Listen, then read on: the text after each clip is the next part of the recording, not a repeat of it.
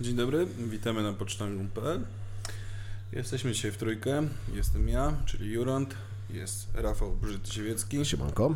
oraz gościmy ponownie naszego kolegę z Gorzowa, już z Warszawy, Mateusza Donaja, Donajskiego. Siema, witam wszystkich. Tak, tym razem nie będzie z nami Trabanta. Trabant musi ciężko pracować, żeby zarobić na kreatynę, która jak wiemy jest teraz coraz droższa. Czasy idą ciężkie, zresztą przed chwilą o tym rozmawialiśmy tutaj, że u nas w domu jeszcze jest ciepło, ale nie wiadomo jak będzie za parę tygodni. W każdym razie e, pociągniemy sobie dalej temat po części można powiedzieć mentalu, który zaczęliśmy 3-4 tygodnie temu, jakoś tak. Jakoś tak. Jakoś tak. Dzisiaj będziemy rozmawiać o energii. Skąd czerpać energię do pracy jak wół. E, Także w tym odcinku poruszymy sobie właśnie temat tej energii, o której przed chwilą powiedziałem. Człowiek, tak jak elektrownia, energii nie posiada, ale może ją dystrybuować. E, I gdyby chciał manifestować, to w jednej chwili mógłby e, wybuchnąć niemalże. E, Wszyscy czujemy, że jednego dnia jesteśmy bardziej energetyczni niż innego. Każdy ze sportowców rozumie, czym jest dyspozycja dna, dnia, ale niewielu wie, e, od czego ona realnie zależy. Czym jest energia, e, czym jest energia i jej poziom w sporcie mentalna oraz fizyczna. Poziom energii, a uprawianie sportu oraz zdrowe, zdrowe żywienie, czy istnieje zależność. Jak można zadbać o regularnie wysokie poziomy energii? Dlaczego sportowcy mają więcej energii fizycznej oraz mentalnej niż zwykły człowiek? Wpływ uprawiania sportu na postawę y, i mental człowieka. Trener jako bateria Duracell, jaka jest zależność, jaka jest rola trenera w utrzymaniu wysokiego poziomu energii sportowca e, w trakcie sezonu przygotowawczego? To są zasadnicze pytania, na które poszukam odpowiedzi w dzisiejszym odcinku. Dacie wiarę, że on to z głowy powiedział? Nie no, bez przesady, to jest ści- ści- ściągawka, którą Donaj przygotował ostatnimi czasy. tak, Donaj jak zwykle przyjął przygotowałem nawet notatki, słuchajcie, przed chwilą widziałem, że wyciągnął na naszą rozmowę, no to, to już No tak. naprawdę. No słuchajcie, na tym polega ruch high performance, że ludzie wys- wysoce skuteczni muszą być przygotowani, tak? To, to jest takie absolutne, że tak powiem, minimum do spełnienia tego, żebyś mógł innym też wyznaczać kierunek, czy też ścieżkę, jaką trzeba podążać, bo tak naprawdę jak przyjrzymy się roli nauczyciela w dowolnej kategorii, czy to mówimy o treningu, czy to mówimy o nauczycielu w szkole, czy to mówimy o rodzicu, no to czym on się posiłkuje, jakie są cechy charakterystyczne dla dobrego nauczyciela?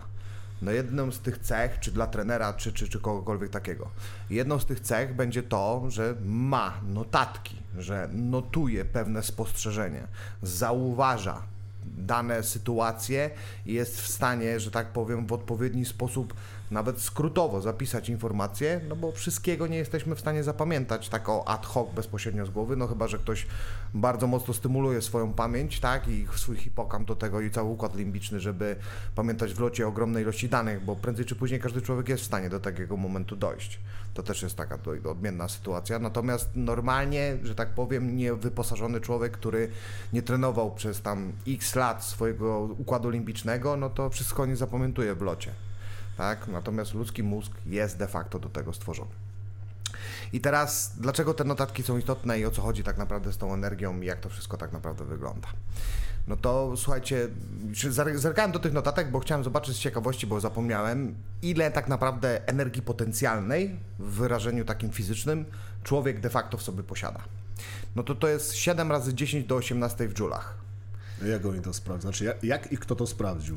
No, to się da zrobić za pomocą generalnie uśrednienia takiego, wiesz, matematycznego, jeżeli chodzi o ilość procesów. No to są do tego już superkomputery, które są w stanie to po prostu wyliczyć bezpośrednio. W chemii wiem, jak na studiach byłem, to robili takie eksperymenty, po prostu spalali rzeczy. Tak, tak, do kalorymetryczne wszystkie tak. Wszystkie kalorymetryczne tak naprawdę testy, które się wykonuje na przykład żywieniowe, jak się sprawdza test e, ile kalorii ma dany rodzaj żywności, no to się spala No, i patrzy się ile energii potrzebujesz tak naprawdę zużyć do tego, żeby spalić dokumentnie na popiół daną żywność i już Na wtedy ludziach wiesz to ile to chyba byłoby nielegalne, tak się przynajmniej, w Polsce. Czy wiesz co, no myślę, myślę, że był pierwszy taki badacz, nie wiem czy można w ten sposób nazwać, to Hitler. Jezus. No, dokładnie. No to on chyba jako pierwszy podjął się tej próby i i oczywiście nie polecamy w żaden sposób i uważamy to za karygodne i nikt nie powinien e, podążać tą ścieżką. Natomiast, no cóż, nauka ma pełno tak naprawdę tego typu testów, chociażby wystarczy spojrzeć na e, Great Starvation, Starvation Experiment, który odbył się po II wojnie światowej, tak? Gdzie specjalnie głodzono ludzi przez tam chyba pół roku albo rok, już dokładnie nie pamiętam, żeby zobaczyć, jak będą funkcjonować tam na 800 czy 700 kilokaloriach dziennie. Nie? Jezus, jak jakie będą. E, Wiecie co, nie chcę teraz dokładnie kłamać, bo e, nie pamiętam szczegółów już tego badania, natomiast okazało się, że człowiek adaptuje się de facto, koń, koniec końców człowiek adaptuje się do tej zmiany. Do 800 kalorii dziennie? Tak, ale prędzej czy później jest to śmiertelne. Chodzi o to, że przy długotrwałym tak naprawdę rozrachunku to się okaże śmiertelne. Dlatego, że to jest poniżej minimalnej tak naprawdę ilości energii, jaką potrzebujesz otrzymać z żywienia, żeby utrzymać całą maszynerię, jaką Procesy jest, życiowe. jaką jest, wszystkie procesy życiowe właśnie, które w człowieku zachodzą.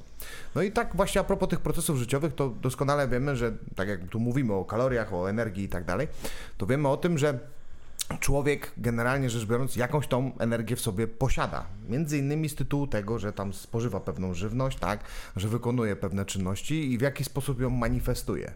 Natomiast trzeba byłoby się tak naprawdę zastanowić, czym de facto ta energia jest, bo to jest takie trochę trudne do zdefiniowania, przynajmniej moim zdaniem z punktu fizycznego. Bo spójrzcie na to tak. Niech ktoś mi zdefiniuje, o super, siedzę tutaj z dwoma trójboistami, to teraz zadam pytanie gwóźdź. Proszę o definicję siły. Taką fizyczną definicję? No Masa razy nie? przyspieszenie. I to jest, to jest ten problem, nie? Okej, spiesz- tam jeżeli mówimy o prawach newtonowskich, to jesteśmy w stanie to przedstawić w sposób matematyczny.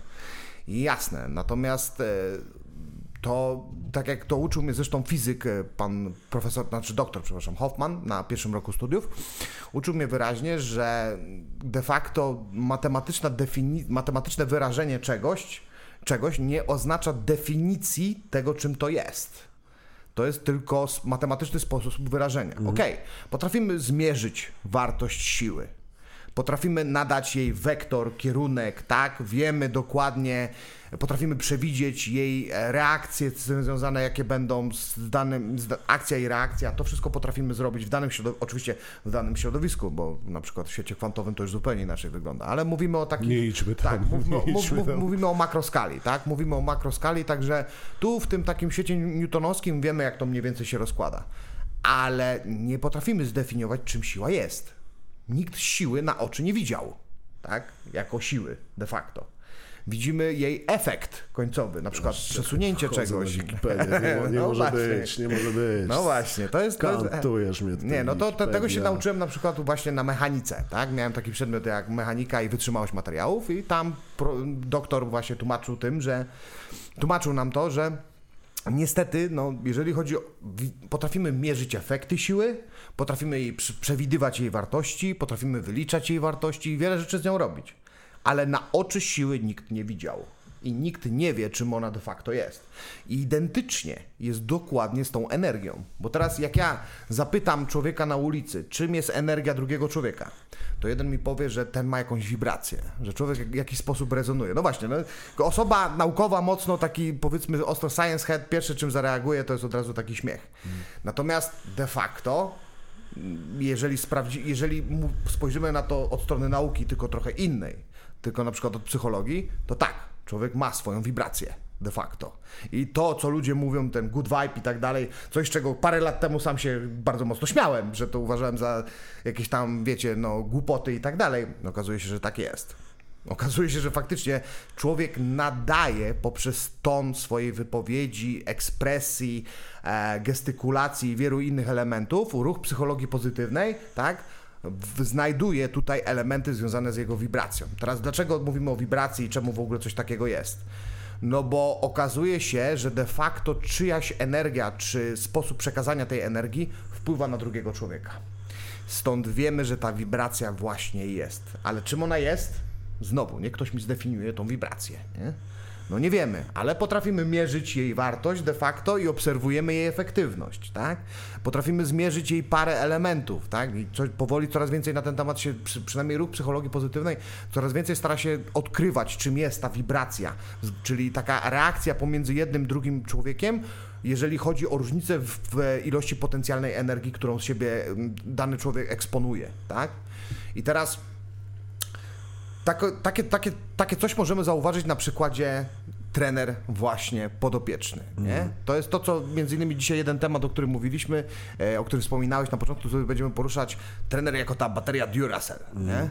I teraz czy w waszej, czy takie pytanie się pojawia, czy z waszej perspektywy, w waszej, w waszej pracy macie wpływ tak naprawdę na poziom energii swoich podopiecznych? Nie mówię tylko i wyłącznie przed zawodami, ale ogólnie rzecz No, biorąc. oczywiście, że tak. Jasne. Gdybyśmy nie, gdybyśmy nie mieli, to raczej byśmy byli kiepskimi trenerami, nie? No właśnie, nie? I teraz zastanawiał się ktoś z was kiedykolwiek, jakim kosztem to się dzieje?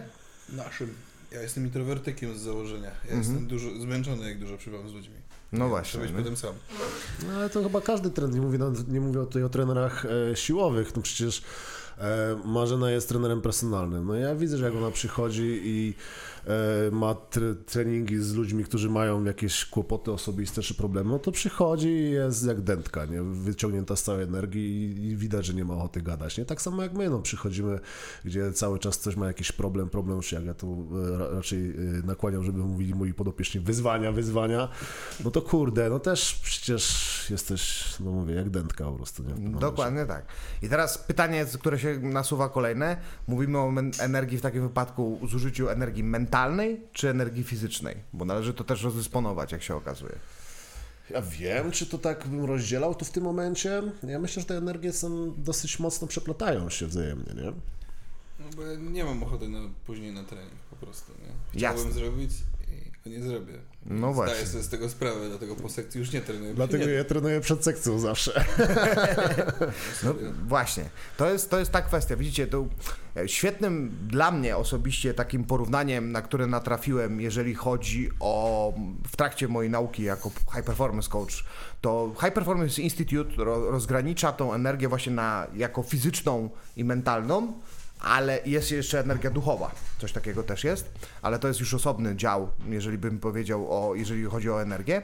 Natomiast E, Energia, energia fizyczna tutaj i mentalna działa troszkę jak układ autonomiczny i nieautonomiczny układ nerwowy. Czyli są to systemy, które są ze sobą silnie, bardzo powiązane, tak? Natomiast mimo wszystko znacznie się różnią od siebie, odpowiadają za zupełnie inne funkcje i zupełnie inaczej na nie działamy. I mało tego, działanie na jedno z nich da efekt zupełnie inny w przypadku na zasadzie naczynia sprzężeń zwrotnych, w przypadku drugiej energii, jeżeli byśmy spatrzyli na to w ten sposób, że jeżeli mam człowieka, który załóżmy ma niskie poziomy energii fizycznej, bo źle się prowadzi, tak?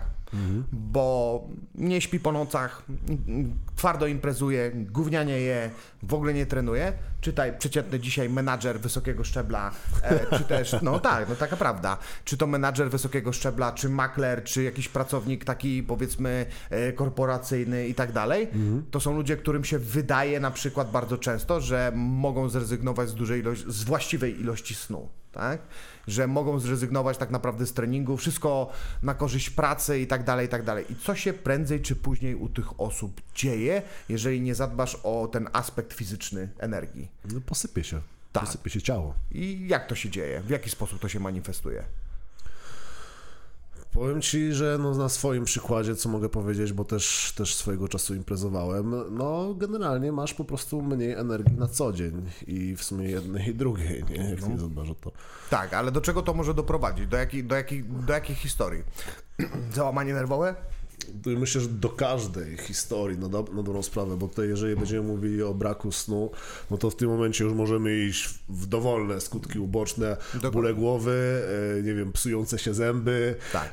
e, rak, czy wszystko. gdzie tylko będziemy chcieli, tam dojdziemy na dobrą sprawę. Tak, dokładnie, nie? Dokładnie tak. Ja się z tym w 100% zgadzam. Natomiast e, często też jest tak, że mamy, szczególnie jako osoby, które nie znają się, bo standardowy taki widz, który gdzieś tam nas ogląda, czy standardowy Kowalski, nazwijmy to w Polsce, który ma trochę tylko wspólnego ze sportem, ma takie wrażenie, przynajmniej ostatnio świetnie mnie to napadło, jak spotkałem właśnie taką zwykłą osobę w trakcie rozmowy dłuższej.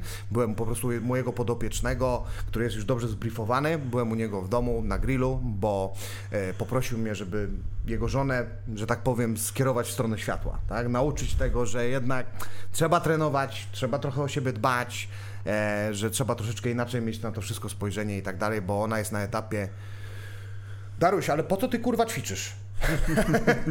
Przecież ty stary cap jesteś. Rozumiesz? No tak mają zwykli ludzie. Już tak? nie będziesz sportowcem przecież. Tak jest. No Na co ci to? Na co ci to? Przecież co ty, młodszych będziesz chciał wyrywać? Oszalałeś? po co ci to wszystko, nie? I pierwsze o czym myśli kobieta właśnie w takiej sytuacji to jest dokładnie to, nie? Pojawia się ten element, tak, zielona plamka zazdrości się odpala, na pewno robi to dla innej, nie? To jest pierwsze co, nie?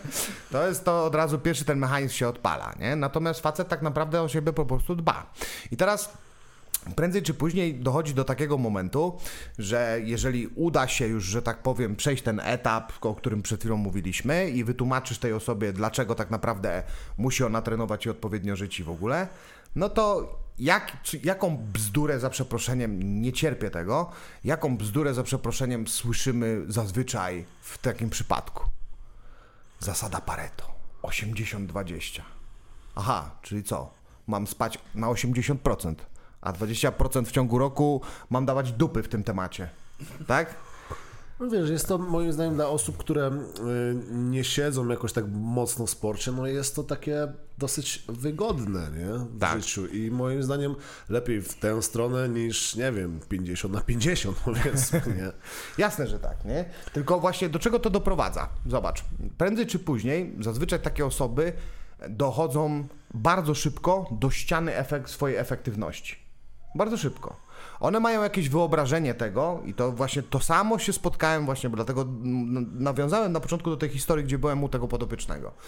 Bo e, nawiązałem do tej historii, no, chodzi o to, że podopieczny, tak na, znaczy osoba, która zaczyna w jakiś tam sposób odpowiedni żyć i zaczyna się stosować do tej zasady Pareto 80-20, no to prędzej czy później okazuje się, że jednak e, ciężko mu osiągnąć tą sylwetkę, czy jej tą sylwetkę, którą sobie wymarzyła de facto, no bo Jadzia mieszkająca trzy klatki obok, kurczę, trenuje u tego samego trenera cztery razy w tygodniu i zobacz, Jadzia ma dupę i Jadzia ma brzuszek, a ja mam zwisy i mam celulit, nie? A robimy wszystko to samo, nie?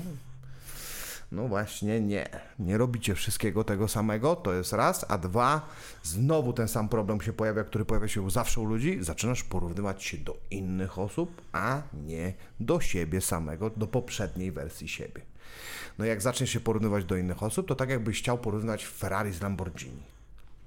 Tu i tu masz fanbase tak wielki, że Matko Boska, ale co z tego wynika?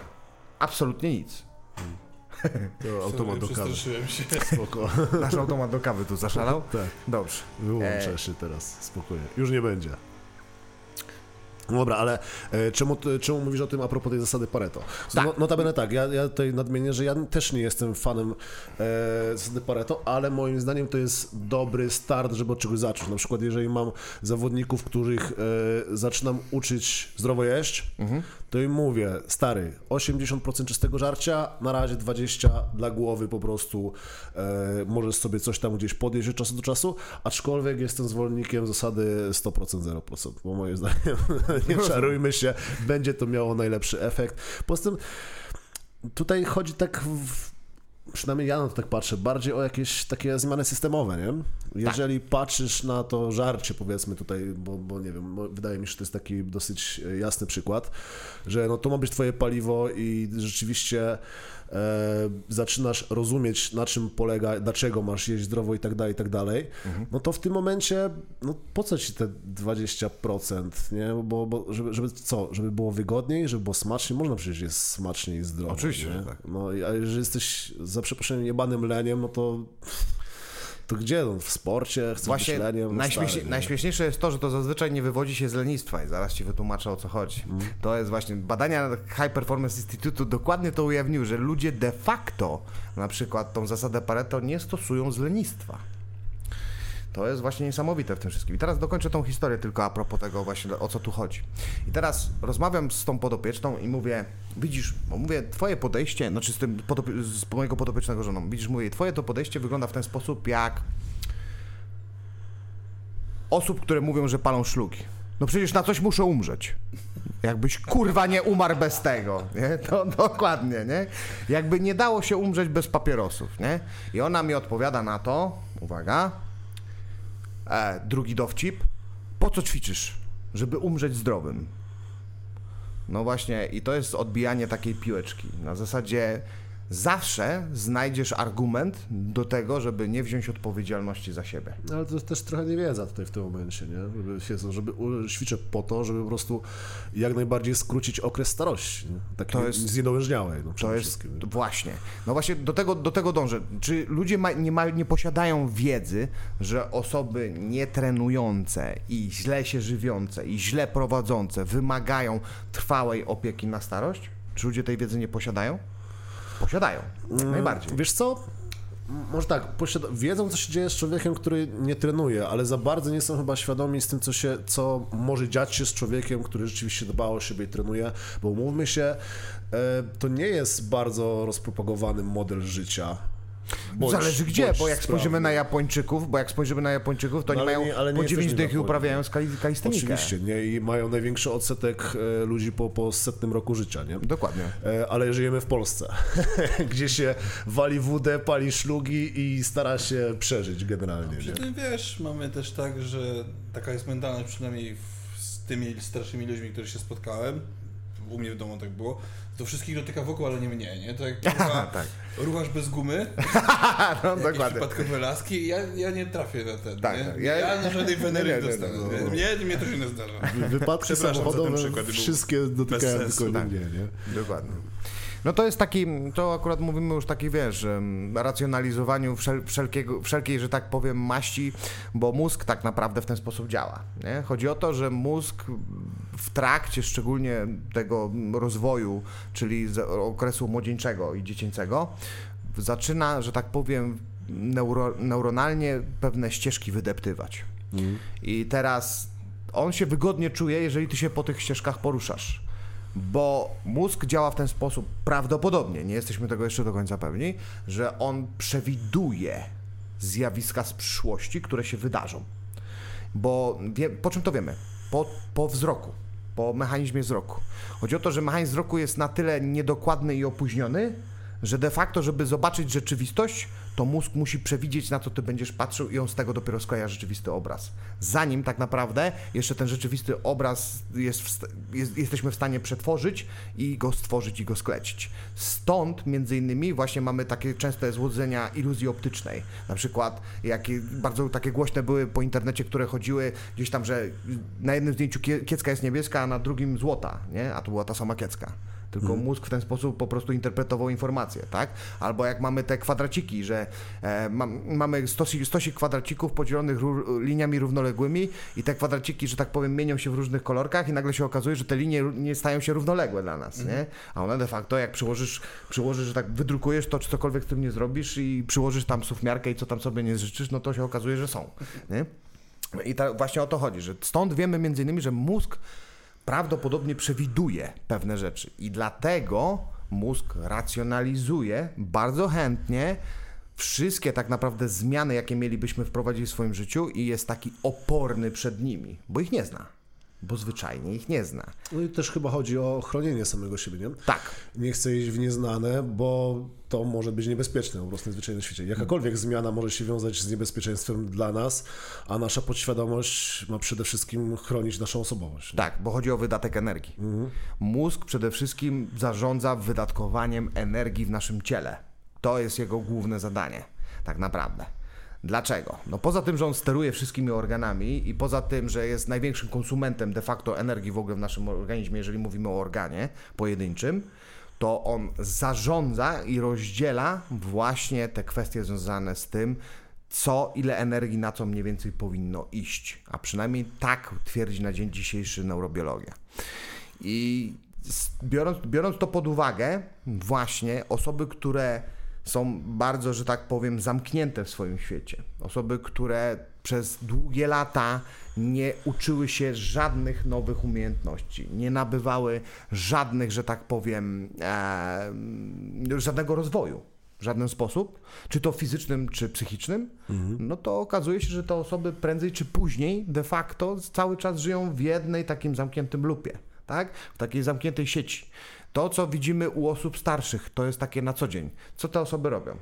No ona idzie do swojego lekarza, popierdoli tam w poczekalni z tą samą jaćką, którą pierdoli ostatnie 20 lat. Pójdzie do tego samego sklepu, kupi te same warzywa, te same owoce, popierdoli z panią sklepową. Wróci do domu, telewizor, koniec. End of story. No i tak Nie? jest. I no. tak jest. A spróbuj nie przyjść w niedzielę na obiad. A O sp- Jezus. no właśnie, nie? I, bo to zrobić przecież, coś innego niż rosół w niedzielę. Jak to, nie? przecież jest tradycja, nie? Rozumiesz? I Zawsze w niedzielę jest rosół. Właśnie, właśnie o to chodzi. Nie? Dlatego tak istotnym w ogóle jest kwestią parametru, to o czym mówiłem na początku, rozdzielenia kwestii energii na to, jak, o jakiej rodzaju energii mówimy i jaki ona ma wpływ de facto na człowieka. Dlatego w przypadku energii fizycznej nie ma zasady Pareto. Nie ma takiej zasady, bo prędzej czy później ta zasada doprowadzi cię tak naprawdę do jakiejś choroby. Zobaczcie, według przewidywań WHO do 2030 roku 60% Europy będzie chora na depresję. I teraz spójrzmy dalej na te dane skorelowane, z czym one są, bo okej, ja tu mówię o korelacji, nie o faktach. Weźcie to pod uwagę, drodzy słuchacze, później jak będziecie mnie oskarżyć, czy cokolwiek. Jak korelujemy te dane, no to zobaczymy, jakie, jakie, jeszcze, jakie jeszcze dane rosną. Jakie są słupki bardzo, bardzo tragiczne, które mają wpływ, wiemy, że mają wpływ bezpośrednio na depresję i na funkcje kognitywne człowieka, czyli funkcje poznawcze. No to jakie słupki jeszcze rosną? Spada odsetek osób regularnie trenujących. Z roku na rok. Mocno, drastycznie. Rośnie odsetek osób otyłych i osób z nadwagą. Mocno, drastycznie. W Polsce na dzień dzisiejszy dzieci ma, rosną, sz- znaczy tyją szybciej niż dzieci w Stanach. No, słyszałem, że dogoniliśmy. Tak, przego, przegoniliśmy, tak, przegoniliśmy Amerykanów w tym. Slipa. A przypominam, Amerykanów jest tam chyba 390 milionów. Więc no, także brawo, brawo polskie szkolnictwo, brawo polski rząd i brawo, brawo, brawo Polska, bo znowu niestety zamiast wziąć się za robotę, no to stosujemy zasadę go the easy way, tak? No i efektywność tego widzimy. No i w związku z tym, teraz ktoś mi powie, tak, ale Dona jeszcze rośnie zanieczyszczenie powietrza i inne rzeczy z tym związane, które są bezpośrednio związane z naszym zdrowiem. Ja się z tym oczywiście zgadzam. Natomiast nie rośnie to tak drastyczny sposób, jakby mogło, bo jak spojrzysz na przykład Chin, jakie tam jest zanieczyszczenie powietrza, jaki jest od, od, odsetek osób otyłych, jaki jest osób, od, odsetek osób chorujących na takie schorzenia jak depresja i tego typu elementy, no to jakoś kurwa nie widzimy takich, d- takich danych jak u nas, tak? Co poważnie w Chinach jest mniej osób z depresją, oczywiście proporcjonalnie niż w Tak, Polsce? dużo mniej. What the fuck, to jest... To jest niesamowite, co? Ludzie żyjący pod batem. Biorąc pod uwagę, jak oni żyją, w jakich klitkach po prostu. Tak, były właśnie tak. zdjęcia tego, jak oni Tych blokowisk, nie? Przecież to jest straszne. 5 jest. metrów I teraz- kwadratowych. I teraz, no dokładnie. A widziałem, i teraz I słuchaj. oni są szczęśliwsi niż my. Tak. Znaczy, my mamy trochę nieszczęście w genach, nie? Polak przecież nie, o to też mówiliśmy o tym Tak. Tak. Polak nie może być szczęśliwy, bo jest dziwny wtedy. Dokładnie. To jest dziwne, jak Polak się uśmiecha do Polaka na ulicy. Chce. Okej. Albo chce mnie okraść, jak to Rafał wcześniej zauważył. tak? Więc biorąc, biorąc to pod uwagę, właśnie, no niestety, jak, ale czym się różnią na przykład Chi- e, Chińczycy od Europejczyków? Czy ty widziałeś generalnie rzecz biorąc masowy problem związany z osobami na przykład bezrobotnymi czy bezdomnymi w krajach azjatyckich? Ja się aż tak nie interesuję, szczerze mówiąc. Dobra. Widziałeś w Polsce Azjatę, który byłby, który byłby bezrobotny lub bezdomny? No nie. Właśnie. Właśnie. Oni są nauczeni pracy. Oni są nauczeni tego, że trzeba pracować. Niezależnie od tego, jak się czujesz, co się z tobą dzieje, trzeba pracować. I z czym zazwyczaj ich praca jest związana? Z aktywnością fizyczną. W dużej a my, mierze. A my musimy kombinować. Oni pracują, my kombinujemy. Dokładnie. My musimy sobie załatwić 500 plus, zasiłek i wyprawkę. Dokładnie. I jakoś to będzie. I nie? jak? I od... Jadzia, tu pójdziesz do tego, do Czerwonego Krzyża, tu pójdziesz do Peceku, tu będzie to, będzie dobrze. Tu się ro- rozwiedziemy, będziesz samotną matką i... I na wódeczkę jeszcze dadzą. No tak to wygląda, kochani. No nie ma co się oszukiwać. I później na przykład wyskakuje ci nasz naczelny wódz partii na trzy litery i on mówi trzeba palić wszystkim poza oponami. Nie? Chyba, że w nocy. No i p- właśnie, no i to, jest ten, i to jest ten problem, nie? To jest właśnie ten problem, że ten problem jest odgórny. No, w Polsce, słuchajcie, ryba psuje się od głowy, nie? Zawsze. I w Polsce u nas jest ten problem, że i edukacja ta jest taka, jaka jest i rządzących mamy, jakich mamy, już tam nie dzieląc na, na, na poszczególne, że tak powiem, sektory w ogóle, bo to nie ma w tym kontekście znaczenia. Chodzi o to, że zawsze tutaj nie wybieramy w sposób świadomy, tylko wybieramy emocjonalnie, tak samo jak kwestie związane właśnie z żywnością, z energią, z życiem i z tym, co robimy. W... Nie, nie kierujemy się nigdy w żaden sposób praktycznie logiką. Tak? Jaka jest pierwsza reakcja zazwyczaj rodzica na to, jeżeli dziecko zrobi coś nie tak? No, kurwa, złość, krzyk, agresja, tak? Negatywne jakieś takie nastawienie i tak dalej. Nie staramy się spojrzeć na to w inny sposób. Nie patrzymy na to. Zobacz, to tak jakby programista wkurwiał się na to, że program, który napisał, nie działa w sposób taki, jakiego on oczekiwał. Czy, czy, on, czy on krzyczy na ten komputer? No nie. Czy on tam, oczywiście, oczywiście, że się stresuje tym. Oczywiście, że odczuwa negatywne konsekwencje związane z tym, że włożył trud pracy i nie otrzymał tego wyniku, który chce. Natomiast nie oznacza to, że po pierwsze się poddaje i daje programowi e, tableta, żeby sobie popatrzył, tak? Czy nie, nie oznacza to, że w jakikolwiek sposób on jest mniej zaangażowany w proces? Czy on negatywnie się nastawia na końcowy outcome? A na przykład w przypadku już wychowania dzieci i tego typu elementów już tak jest, czy wyborów życiowych ogólnie, prostszych rzeczy, no to właśnie tak jest. Bardzo łatwo sięgamy po chwilową gratyfikację, tak naprawdę bez świadomości tego, jakie ma to konsekwencje dla nas. Dlatego stanowczo uważam, że niestety, to jest to, co powiedziałem, bardzo kontrowersyjne na początku. Zasada Pareto w przypadku dbania o fizjologię człowieka w żaden sposób się nie sprawdzi. To nie oznacza oczywiście, że nigdy nie masz zjeść boczku. To nie oznacza oczywiście, że nigdy nie masz zamówić pizzy, tak? Ale masz to człowieku kontrolować i ma to nie wpływać w żaden sposób na twoje wyniki krwi, twój performance, to kiedy chodzisz spać i to, co robisz na siłowni i to, jak to działa. No niestety, i tu niektórych ludzi zasmucę, alkohol szkodzi. W każdej jednej ilości. On degraduje stricte istotę szarą mózgu. Wiemy o tym. Każdy jeden łyk. To nie ma, nie ma już, że jest jedna lampka wina bezpieczna. To już ten mit już upadł. Wiemy, że nawet ten jeden mały koniaczek dla zdrowia serca nie jest dobry.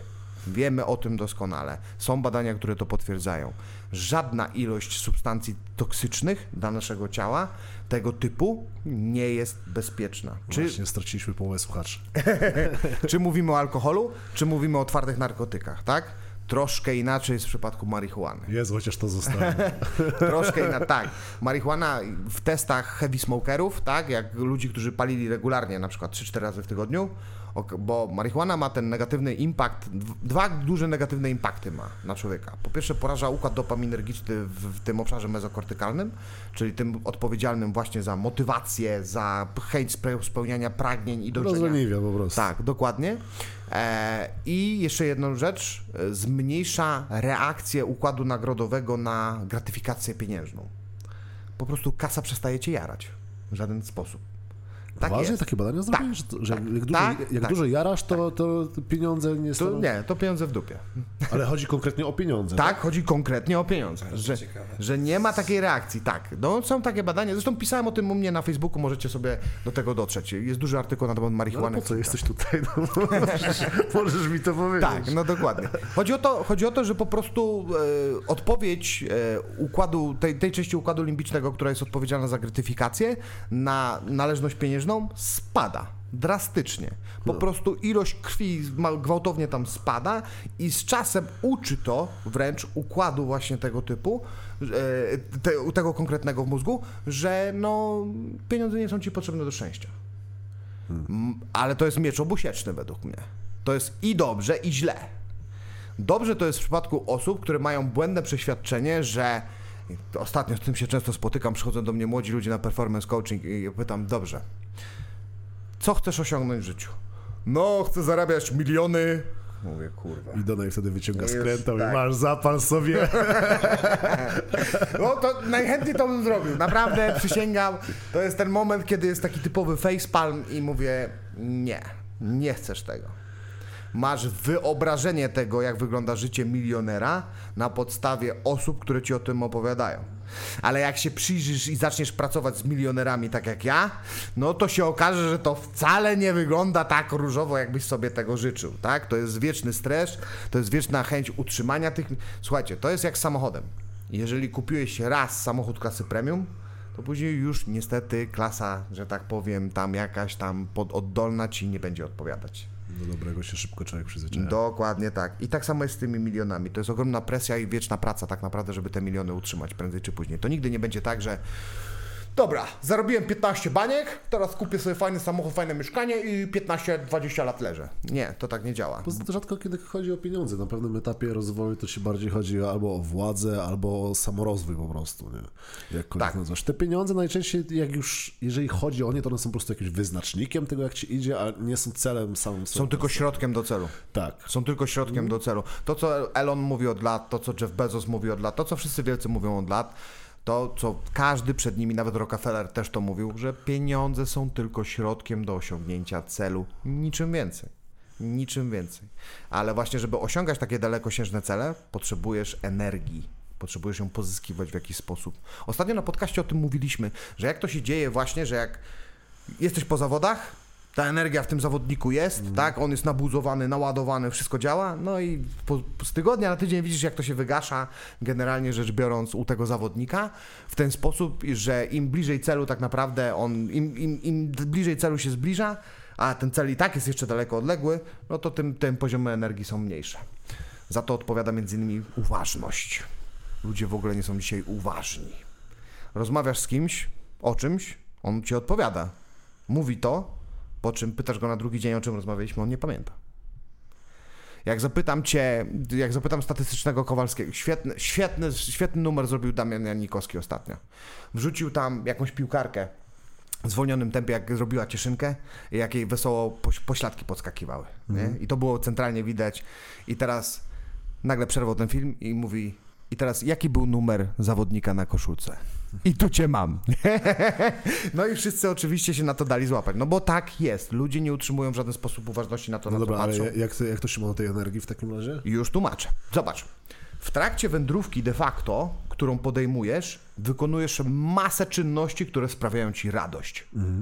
Wykonujesz masę czynności, które lubisz robić, bo inaczej byś tego nie robił. Taka jest prawda. Jeżeli na przykład No chcesz... chociaż możesz lubić cel. Tak, ale żeby lubić cel, to są zawsze przynajmniej pojedyncze elementy w drodze do tego celu, które będą okej, sprawiać ci dobra, radość. okej. Mhm, mhm. Tak jest. zgadzam, mhm. I teraz, co się dzieje w momencie, kiedy cel jest duży i odległy? Przykład. Janina chce schudnąć 100 kg. Bo ma, tak. Tu bo, waży Janina? Daj no, spokój. no Janina waży 160. Jezus Maria. Nie no, Trzymamy okej. kciuki za Janinę w takim razie, bo kawał drogi przed nią.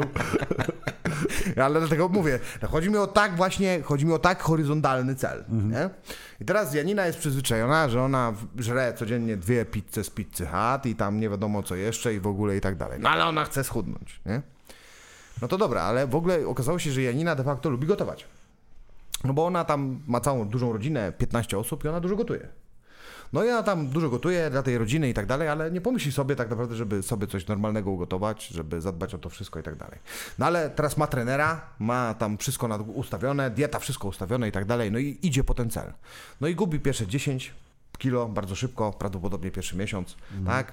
Kolejne 20 kg szybko spada, nie mija tak naprawdę pół Jeszcze roku. 80. Tak. E, mija, spada kolejne tam 15 jeszcze kilogramów, minął rok, zakładamy, nie? Czyli łącznie gdzieś tam około prawie 50 kg już zgubiła, nie? No i to jest ten moment, kiedy przychodzi ta rezygnacja. To jest ten moment, kiedy tak naprawdę ja pierdolę. Już rok, zobacz, kurwa, Janina, rok się męczysz. Kurwa, ile możesz, nie? Tak naprawdę. Ja pierdolę. Czy to jest niemożliwe, żeby dojść do tego celu? To jest po prostu... Są grubi i chudzi, chuj. Tak musi być. I się zaczęło, nie? I się zaczęło. No, no ale tak nie jest? Ja tak miałem. Jak ja ważyłem, sto, byłem na trzecim roku studiów, byłem totalnym grubasem. 135 kg wagi, 55% body fatu. I rozumiesz, po wszystkich moich próbach, oczywiście gównianych, i takich, wiesz, zaczynam, przestaję, zaczynam, przestaję i tak dalej. Nie spaniu we- tak jak trzeba i nie trzym, w zasadzie pareto właśnie de facto, który się trzymałem. I kiedy mi się za każdym razem to nie udawało i zaliczałem efekt jojo, to miałem ten, ten etap, że stanąłem przed lustrem i mówię tak, są kurwa grubi, są kurwa chudzi, tak musi być, tak jest zbudowany świat. Koniec. Ktoś musi być piekarzem, nie? Wiesz o co chodzi, nie? To nie jest na takiej zasadzie, nie? Że nie może tak być, że człowiek się wiecznie rozwija, nie? Przecież musi kiedyś stanąć, nie? No, no nie, nie musi, wcale nie. I teraz, zobacz, i teraz jeżeli Janina nie będzie uważna w trakcie tego procesu, no to okaże się, że właśnie spotkają to, co przed chwilą mówiłem, nie? I teraz, na czym polega ta uważność? Zobacz, jak często w trakcie pracy nad dużym celem, pytanie do Was, jak często w pracy nad dużym celem zastanawiasz się nad elementami, które sprawiają Ci typowo radość? I jak często je analizujesz? Nie za często. Prawie wcale. Nie za często, no.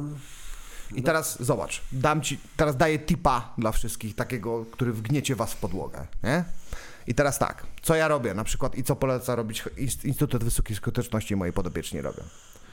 Na koniec dnia usiądź, weź zeszyt. To jest bardzo istotne, żeby to był zeszyt pierdolony, cholerna kartka i cholerny długopis. Własne pismo. Własne pismo. To jest bardzo istotne. Mózg najlepiej rozpoznaje to, co sam stworzył. Hmm? Ok? I teraz. Nie działa to, jak robisz to na komputerze. Sprawdzali to. I teraz bierzesz tą kartkę, bierzesz ten długopis, ten notes i zapis. I teraz stawiasz pierwsze pytanie. Jakie trzy sytuacje w ciągu dzisiejszego dnia wywołały u mnie radość? Trzy sytuacje. Rozumiem, że e, to mają być jakiekolwiek sytuacje, czy, Dowolne. czy związane z tym celem, do którego idę? Dowolne. Okej. Dowolne. Teraz pamiętasz, jak na ostatniej rozmowie rozmawialiśmy o tym, że mózg nie rozpoznaje, czy ty. A, dobra. A widzisz, mózg nie rozpoznaje, czy ty przewijasz wspomnienie w głowie, czy ono aktualnie się dzieje. Tak, tak. Odpowiedź hormonalna jest dokładnie ta sama. Więc teraz jak się zastanowię nad trzema, jak będę uważny czy uważna w ciągu dnia i zastanowię się de facto nad tym, ja, ja tak miałem bardzo długi czas, szczególnie w COVID-zie, miałem tak, jak zbudowałem swoje studio treningu personalnego, że tam miałem wysyp tych ludzi w pewnym momencie i już to już było do pożygania. I był taki moment, kiedy myślałem, że już się wypaliłem. za- Zanim jeszcze zacząłem pracować jako performance coach, po pierwszym roku, to było w 2019 wysyp ludzi, ja miałem jedyny otwarty studio, wiecie o co chodzi, wszystkie siłownie były zamknięte i tak dalej. No, pracowałem od godziny tak naprawdę ósm, wtedy jeszcze nie pracowałem tak wcześnie, bo nie, nie dbałem oczywiście o sen, bo co tam, po co? I pracowałem tak od godziny dziewiątej powiedzmy rano do tej dziewiątej wieczór. Nie? I to tak longiem, no tam w międzyczasie naprawdę pożywienie gdzieś tam. No i po tam ośmiu miesiącach takiej pracy, nigdzie nie wychodzenia z domu, nie zmieniania środowiska, bo wszystko było zamknięte i w ogóle. Ja nawet do sklepu nie wychodziłem, bo nie miałem czasu. Co się stało? Usiadłem w pewnym momencie i zacząłem płakać. Kurwa, człowieku, zacząłem płakać jak bubr. Nie wiedziałem, co się w ogóle ze mną dzieje. Nie cieszyły mnie ani te pieniądze, ani ta sława, ani kurwa dziesiątki pozytywnych wiadomości, ani żadna przemiana, której dokonałem na moim. Nic mnie kurwa nie cieszyło. Tak naprawdę. Ale dlaczego? Bo przez cały proces w ogóle nie byłem uważny. I wpadłem w taką mini moją depresję. De- depresja jest ta, ma to do siebie, że jak ją raz w życiu już złapałeś, to ona będzie wracać, jeżeli nie będziesz uważny. Ja przechodziłem ciężki epizod w moim życiu depresji, taki, że przez trzy dni już nie wstawałem z łóżka. W ogóle. Ani pić, ani jeść, ani siku, ani zrobić kupy, nic. W ogóle nie wstałem w łóżka przez trzy dni. Wstałem dzięki mojemu psu. Wylizał mi mordę. Tak długo. Nie przeszkadzało mi to, że mieszkanie było oszczane przez psa. Nie przeszkadzało mi to, że mieszkanie w całości było osrane przez psa. Nie czułem tego zapachu. Byłem tak już znieczulony depresją. I przy, kiedy pies przez trzy dni mi mordę lizał, chwalmy Bogu, że zostawiłem otwarty kibel i stamtąd wodę mógł czerpać. No, to są, wiesz, no, jest to trochę tragikomiczne takie, to co, wiesz, dowcip sytuacyjny tu jest, ale z tej perspektywy strasznie się wstydzę tego, że nigdy więcej już do takiej sytuacji wiem, że nie doprowadzę w moim życiu, bo teraz rozumiem mechanizmy, które za tym poszły. No ale w każdym bądź razie przez trzy dni tak mi wylizał tą mordę, że nagle się po prostu obudziłem. Po prostu się obudziłem, wstałem i wyszedłem z tym psem. I tak jest, każdy, kto przeżył depresję w swoim życiu, wie o tym, że ona lubi nawrócić, że jest taki moment. Nie? I tu właśnie teraz w tym covid miałem taki moment, szczególnie to, jak, szczególnie jak oni mi jeszcze powiedzieli, że zawody, do których szykowałem się 12 miesięcy, ADCC, Mistrzostwa Polski, zostają zamknięte. A ja wyjebałem na to w kurwę siana. Człowieku, wykurwiłem duszę z ciała, żeby ogarnąć tych podopiecznych. Dwa treningi moje dziennie. Wiesz o co chodzi, to wszystko. Żarcie, pieniądze, suple, środki, fizjoterapia. A oni mówią, pierdol się. No i depresja totalna i mówię, co teraz? I mówię, siedzę i płaczę. I Baśka mnie zobaczyła w tym stanie. Mówię, dobra, mówię, weź odpocznij. Weź, nie pracuj chwilę, zastanów się, poczekaj, zwolnij, nie? No i tak zrobiłem. Siedziałem zamknięty dwa tygodnie w mojej nerdowni. Tam Rafał widział, jak to wygląda. Mam taką pracownię, generalnie rzecz biorąc, że jestem odcięty dokumentnie od świata. To jest taka piwnica zrobiona na pracownię. Eee, I co robiłem? Mówię, dobra, jak nie wiem co robić, wracam do podstaw. Zacząłem szukać elementów z mojego życia, które sprawiały mi radość. Kiedyś kochałem grać w typu competitive na komputerze. Wiedziałem, że do kompa poszedł. Dokładnie. Wiedziałem. Pierwsze co? Pierwsze co? Ja akurat chyba jakoś chwilę później wyszedł Cyberpunk, na którego bardzo długo czekałem, nie? Zresztą znam połowę ekipy, która go tworzyła, wspaniali ludzie. Pozdrawiam serdecznie, jak słuchają Klicek i spółka. E, I w każdym razie mm, po- pograłem te dwa tygodnie i zgadnijcie co? Zachciało się żyć. Nie. Nie. Nic się kurwa nie zmieniło. Aj. Nic się kurwa nie zmieniło. To było najgorsze. To było takie, Jezus Maria, gry przestały mi sprawiać radość. Przestało mi to sprawiać radość. Co teraz? Kurwa, Baśka, co robimy? Nie? No, odpocznij jeszcze. Zastanów się. No dobra, chuj, nie będę odpoczywał. Najwyżej idę do roboty, chuj. No, jak będę wylewał swoje gówno na klientów, najwyżej ich stracę w dupie. Ja tak mam, że jak nie wiem co robię, to idę Geronimo, lecę, nie? Wiecie o co chodzi. Na sołka. Leap of Faith, tak jak w Assassin's Creed, kurwa, stuk siana, nie? Zobaczymy, co się stanie. Zobaczymy, co się wydarzy, nie? No i poszedłem i wtedy nieświadomie, po pierwszym dniu zacząłem sobie analizować, co się stało tego dnia. I tak przypomniałem sobie momenty, w których się uśmiechałem do moich klientów. Momenty, w których czułem wewnętrzną radość, tylko byłem tak znieczulony, że w tamtym momencie i nieuważny, że w tamtym momencie jej nie odczułem. Ale gdy zaczynałem sobie to przypominać, to tak się. Ja pierdolę, ty strasznie lubisz to robić, gościu. Ty lubisz udoskonalać inne osoby i sprawiać, żeby one były lepszą wersją siebie. Ty jesteś w tym kurewsko skuteczny i dobry. Ty naprawdę lubisz to robić. Co jeszcze? Poczekaj. To co my jeszcze lubimy robić de facto? Weźmy tą kartkę, zastanówmy się, nie? I tak się zaczęło. I w ten sposób, widzisz, i tak właśnie płynnie przechodzimy do tej też energii mentalnej. Chodzi o to, że jak już nawet zadbasz o tą energię fizyczną, czyli teraz dajemy znowu tipa, tak? Ile trzeba spać? Między 6,5 a 7,5 godziny. Ale tak, godziny i pory snu mają znaczenie. Nie, nie możesz iść spać o 12 w nocy, bo tak lubisz, bo tak się przyzwyczaiłeś. Prędzej czy później w związku z tym dorobisz się poważnej choroby. A Koniec, co z kropka. tym, że, że są podobno ludzie, którzy mają tam... E, Mówisz o chronotypach.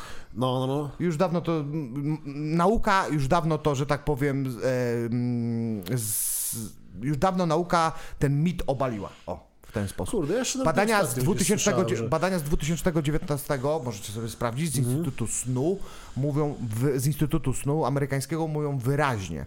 Osoby, które uważają się za nocne sowy, tak Mhm. zwane, jeżeli zostały nauczone wstawać wcześniej w odpowiedniej metodyce i zaczęły to faktycznie robić, ich wszystkie funkcje poznawcze rosły, ilość energii rosła, ich wszystkie parametry fizjologiczne zaczęły się poprawiać i czuli się znacznie lepiej. Osoby, które, przypominam, w tym badaniu, które w ten sposób żyły na przykład po 20 lat.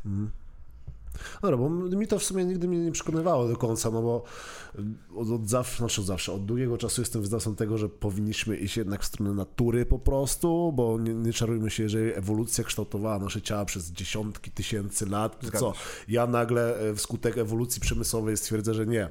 Ja jednak teraz będę żył w nocy, ale to tak, To tak nie działa. no właśnie, nie? To, to jest brak znajomości podstaw fizjologii. Ludzie Mm. nie wiedzą, czym jest krzywa kortyzolowa, na przykład i krzywa melatoninowa. Mm. I nie kumają tego w ogóle, czym jest kortyzol. Ludzie myślą, że kortyzol to jest hormon stresu, to jest bzdura. Taka sama jak socjalizm, czy powiedzenie, czy po, dokładnie, czy powiedzenie, że jest, Zasada Pareto. czy, czy zasada Pareto, czy powiedzenie, czy powiedzenie, że jest zły i dobry cholesterol. Nie jest tak wcale. To jest bzdura. Kortyzol jest hormonem, który jest uwalniany w momencie stresu. Ale teraz trzeba sobie zadać pytanie, czym jest stres dla organizmu? Macie pojęcie? Zastanawiacie się kiedyś w ogóle nad tym? Bo to jest bardzo ciekawe. Czym jest stres dla organizmu? No właśnie, nie? Czekaj, czekaj, bo próbuję, wiesz, bo, bo musi, ciężko jest to określić, bo mamy różne rodzaje stresu, nie? Jak to wszystko zebrać Nie ma do, znaczenia. do jednego worka, nie? No. I, i, zde- I jest to związane z energią, powiem, to jest najlepsze, dlatego o tym mówię. To jest gwałtowna zmiana stanu homeostazy. Tym jest stres. Eee, Czekaj, Gwałtowna. Już ci tu poczekaj, wytłumaczę ci to na wszystkich po kolei przykładach. Patrz. Spałeś, Okej, do, dobra, no wstajesz. To jest stres dla organizmu, bo miałeś niski poziom cukru, niski poziom energii. Całe I teraz, życie na krawędzi. I teraz dokładnie. Do, dlatego ludzkie ciało de facto dobrze znosi stres. I adaptuje się do zmian właśnie dlatego. Zobacz, miałeś niski poziom cukru, coś musi go podnieść. I to bardzo wysoko, żeby serce mogło bić na tyle szybko, żeby mózg można było zasilić. Nie? I żeby to wszystko zaczęło działać. I to właśnie między innymi za to odpowiada kortyzol. Zaraz wytłumaczę jak. E, zobacz, bzykasz to jest stres dla organizmu, bo gwałtownie uwalniasz z siebie energię. Tak? Nie tylko związaną mm, z fizyczną, ale też mentalną, związaną bezpośrednio z aktywacją układu nerwowego. Trening to jest stres. Szef cię wkurwia w robocie, to jest stres, tak? Tylko, że bardziej dla układu nerwowego niż dla ogólnej fizjologii człowieka, tak? E, jesteś głodny, to jest stres, tak? E, wszystkie cztery reakcje, które określamy jako stresowe, to jest cztery razy F. Fight, flight, fuck, fit. Tak? Z, I to wiemy o tym bezpośrednio z nauki.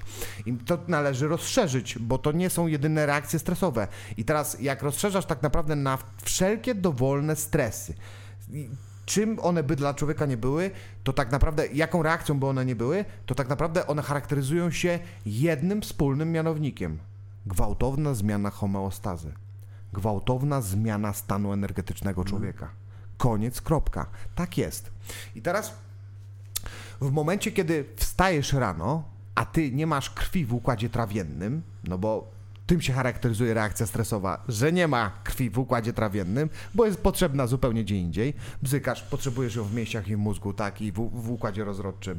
E, szef cię wkurwia, to bardzo dużo mózg, serce przejmuje tak pracy i e, mięśnie. Uciekasz przed zwierzęciem, czy walczysz, dokładnie to samo się dzieje i tak dalej, i tak dalej, nie? E, I teraz w momencie, w momencie, kiedy jest stres, no to nie działa ten układ trawienny, to jak w takim wypadku dostarczyć ten cukier do serca i do mózgu? Bo serce i mózg chodzą tylko na cukier. Przykro mi, fani keto, ale tak jest. Chociażbyś był na diecie ketogenicznej, serce i mózg żywią się tylko i wyłącznie cukrem. I teraz skąd go dostarczyć? No to mądry mi powie w komentarzach, że to no, no ale przecież jest wątroba, ona tam gromadzi. Ja mówię, tak, prawda, gromadzi do tam maksymalnie tam ilu? Tego tam 140 chyba gram glikogenu? tam nie ma jakichś tam niesamowitych ilości, nie?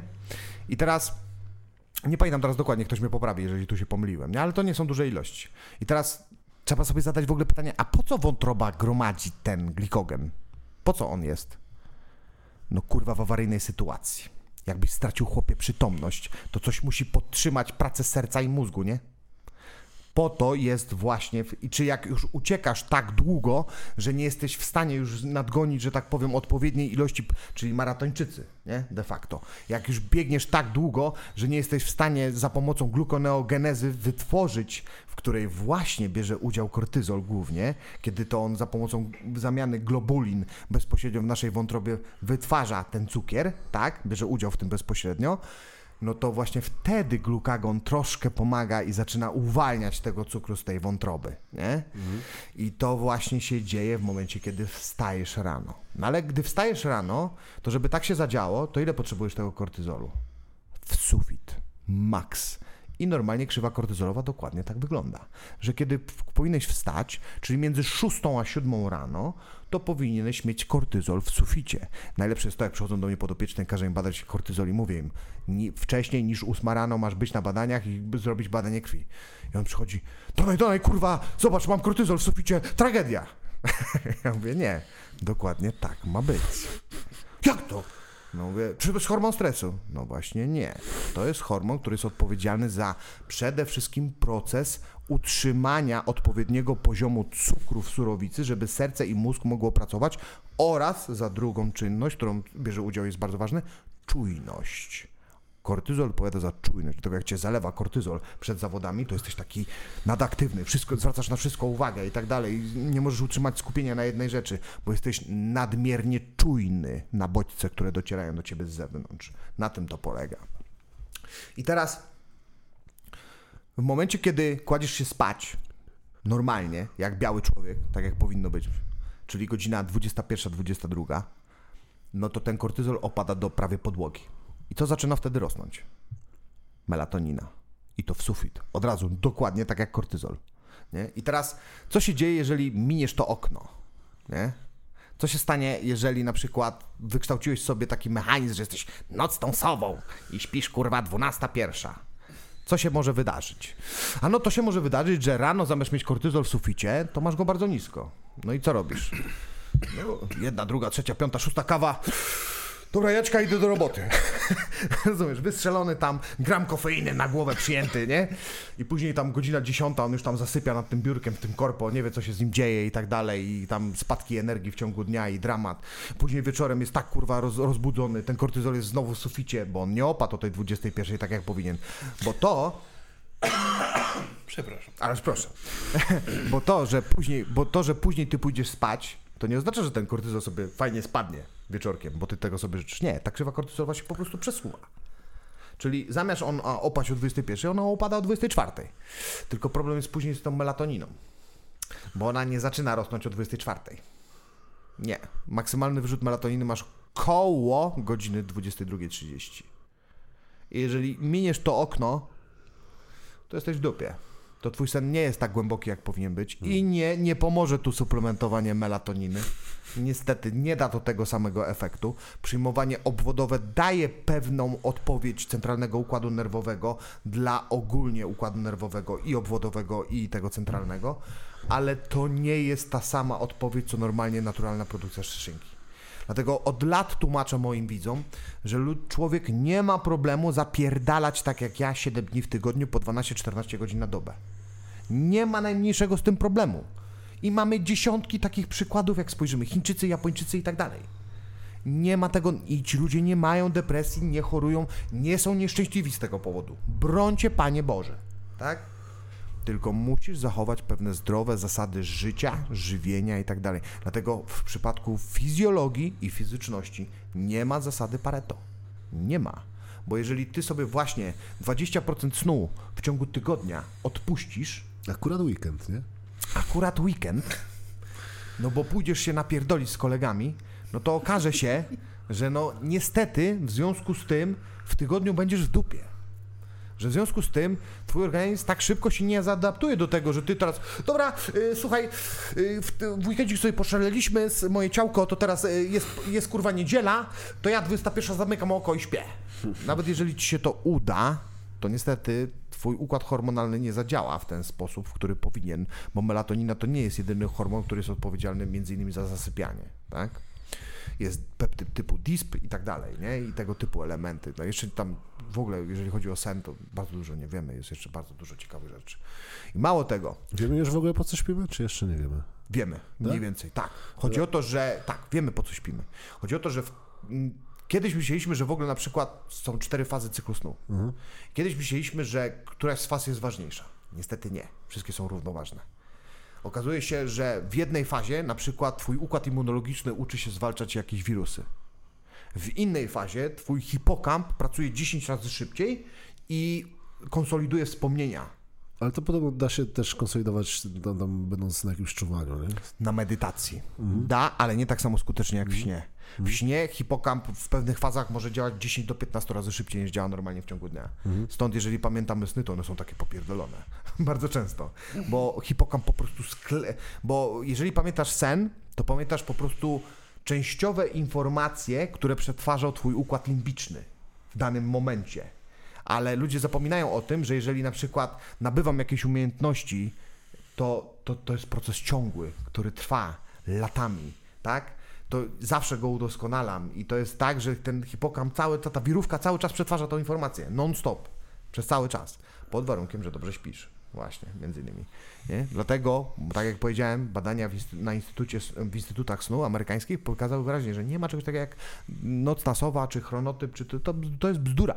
To jest bzdura, którą wymyślili ludzie XXI wieku niezwiązani z nauką, żeby jakoś przemycić znowu tą zasadę Pareto. Żeby nie było tak, że w sumie to się kurwa na tym nie znam, ale powiem ci tak, że możesz to robić. Bo w sumie cel jest inny, nie? Bo ty masz zarobić miliony. I to znajdziemy zazwyczaj właśnie tego typu chronotypy i tego typu informacje, to gdzie znajdujemy? No w książkach o rozwoju osobistym, które są dalekie, z, daleko niespójne tak naprawdę z jakąkolwiek rzetelną wiedzą naukową, nie? Tak jak w stylu, nie wiem, tam czterogodzinne ciało, czy coś takiego, nie? To są takie tego typu książki. Nie czytałem. To jest generalnie rzecz biorąc zbiór właśnie tego typu informacji. To, są, to jest zbiór informacji, które stanowi anegdotyczne dowody, które zadziałały na poszczególną jednostkę i są przekazywane jako coś, co jest rzeczywiste i coś, co zadziała na wszystkich. No nie. To jest tak jak z. O, i teraz dlaczego na niektórych to może zadziałać, a na innych nie? To jest tak jak z trenerem, który nie rozumie przysiadu. Jeżeli nie rozumiesz mechaniki przysiadu, i masz konkretne wytyczne, twarde zasady, że, pal, że kolana nie mogą wychodzić przez palce, na przykład, nie? Wiecie mi o co chodzi. Chodzi o jakieś takie bzdury, generalnie rzecz biorąc. Także, okej, nie, nie znam się na me- mechanice siadu, nie wiem o co de facto w siadzie chodzi, ale wiem, że powinien taki i taki być rozstaw stóp, że powinno być to i to, i tamto i tamto. I teraz przychodzi do ciebie Kowalska, która ma gdzieś tam, nie wiem, skróconą lewą nogę i zaczyna robić ten siad według twoich tam wytycznych i okazuje się, że o kurwa. Wy wiecie to doskonale najlepiej. Widzieliście to nie raz, mieliście nie raz założyć się takiego podopiecznego, który właśnie przyszedł od takiego trenera, który nie miał pojęcia co robi, nie? Ale on powiedział mu, że tak robić trzeba siat i ty patrzysz i mówisz, o Boże, czekaj Jaćka, muszę ci to wytłumaczyć jeszcze raz, bo to nie było tak, nie? No właśnie, już Jona tu się śmieje, nie? Także no, no, bo to jest takie z życia wzięte, bo to jest takie rzeczywiste i to są właśnie tego typu książki jak czterogodzinne ciało, nie? To po prostu nie działa. Tak, taka jest prawda, bo to nie opiera się na żadnej rzetelnej wiedzy, jeżeli chodzi o zrozumienie fizjologii człowieka. I teraz dlatego nie ma zasady Pareto, powtarzam, koenty raz, nie ma zasady Pareto, jeżeli chodzi o ludzką fizjologię. Ludzkie ciało działa w konkretny sposób i należy się tego słuchać. Czy ci to pasuje, czy nie. Jeżeli tego nie lubisz, czy też masz wyjątkową awersję do tego, to nie oznacza, że e, nie możesz się tego nauczyć. Dziecko w momencie, gdy uczy się chodzić, to uwierz mi, ma taką samą awersję do chodzenia, jak ty do nabywania odpowiedniego nawyku, który będzie związany z tym, żeby prawidłowo w zdrowiu i w odpowiedniej, że tak powiem, energii utrzymać swoje ciało. Nie? Dokładnie tak samo. Ale czy widziałeś dziecko, które się poddaje? Nie. Dlaczego? Bo dziecko nie zna słowa porażka. A, no to, to, to akurat no, wydaje mi się kiepskie porównanie, ale wiem o co ci chodzi, no bo dziecko będzie przede wszystkim naśladować dorosłych, nie? Będzie naśladować swoje najbliższe otoczenie, które chodzi. Które chodzi. No właśnie, nie? Właśnie. Bo oni przeżyli, także są do, bardzo dobrymi autorytetami, nie? Właśnie. I teraz w przypadku właśnie, i teraz w przypadku na przykład nabywania takich nawyków dotyczących zdrowia, nie patrzymy na tych, którym się to bez problemu udaje i którzy to wykształcili, którzy to zrobili. Na kogo patrzymy? Na tych wszystkich, którym się nie udało. Bo nam też musi się nie udać. I jak to się kończy? To jest tak jak sportowiec, który idzie na zawody i mówi ja tu nie przyjechałem, żeby wygrać,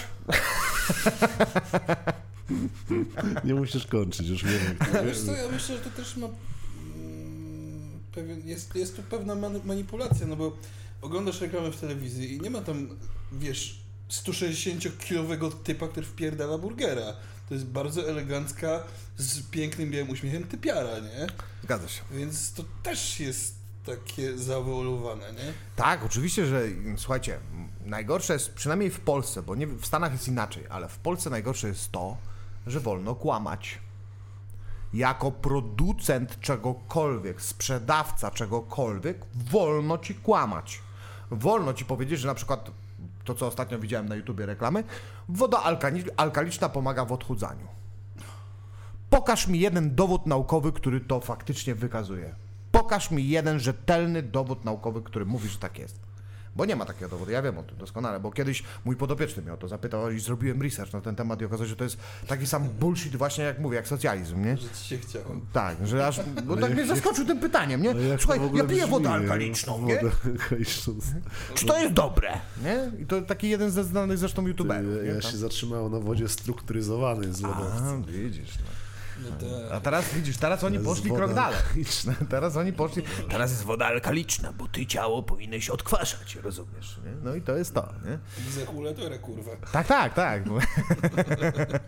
No to jest ten mit właśnie, nie? To jest ten mit i ludzie wierzą w to, że ciało można detoksyfikować, że ciało można odkwaszać, że są słogi w jelitach, tak? I tego typu elementy, nie? No i później taka jaćka nasłucha się, tak jak mówisz, tych reklam, nie?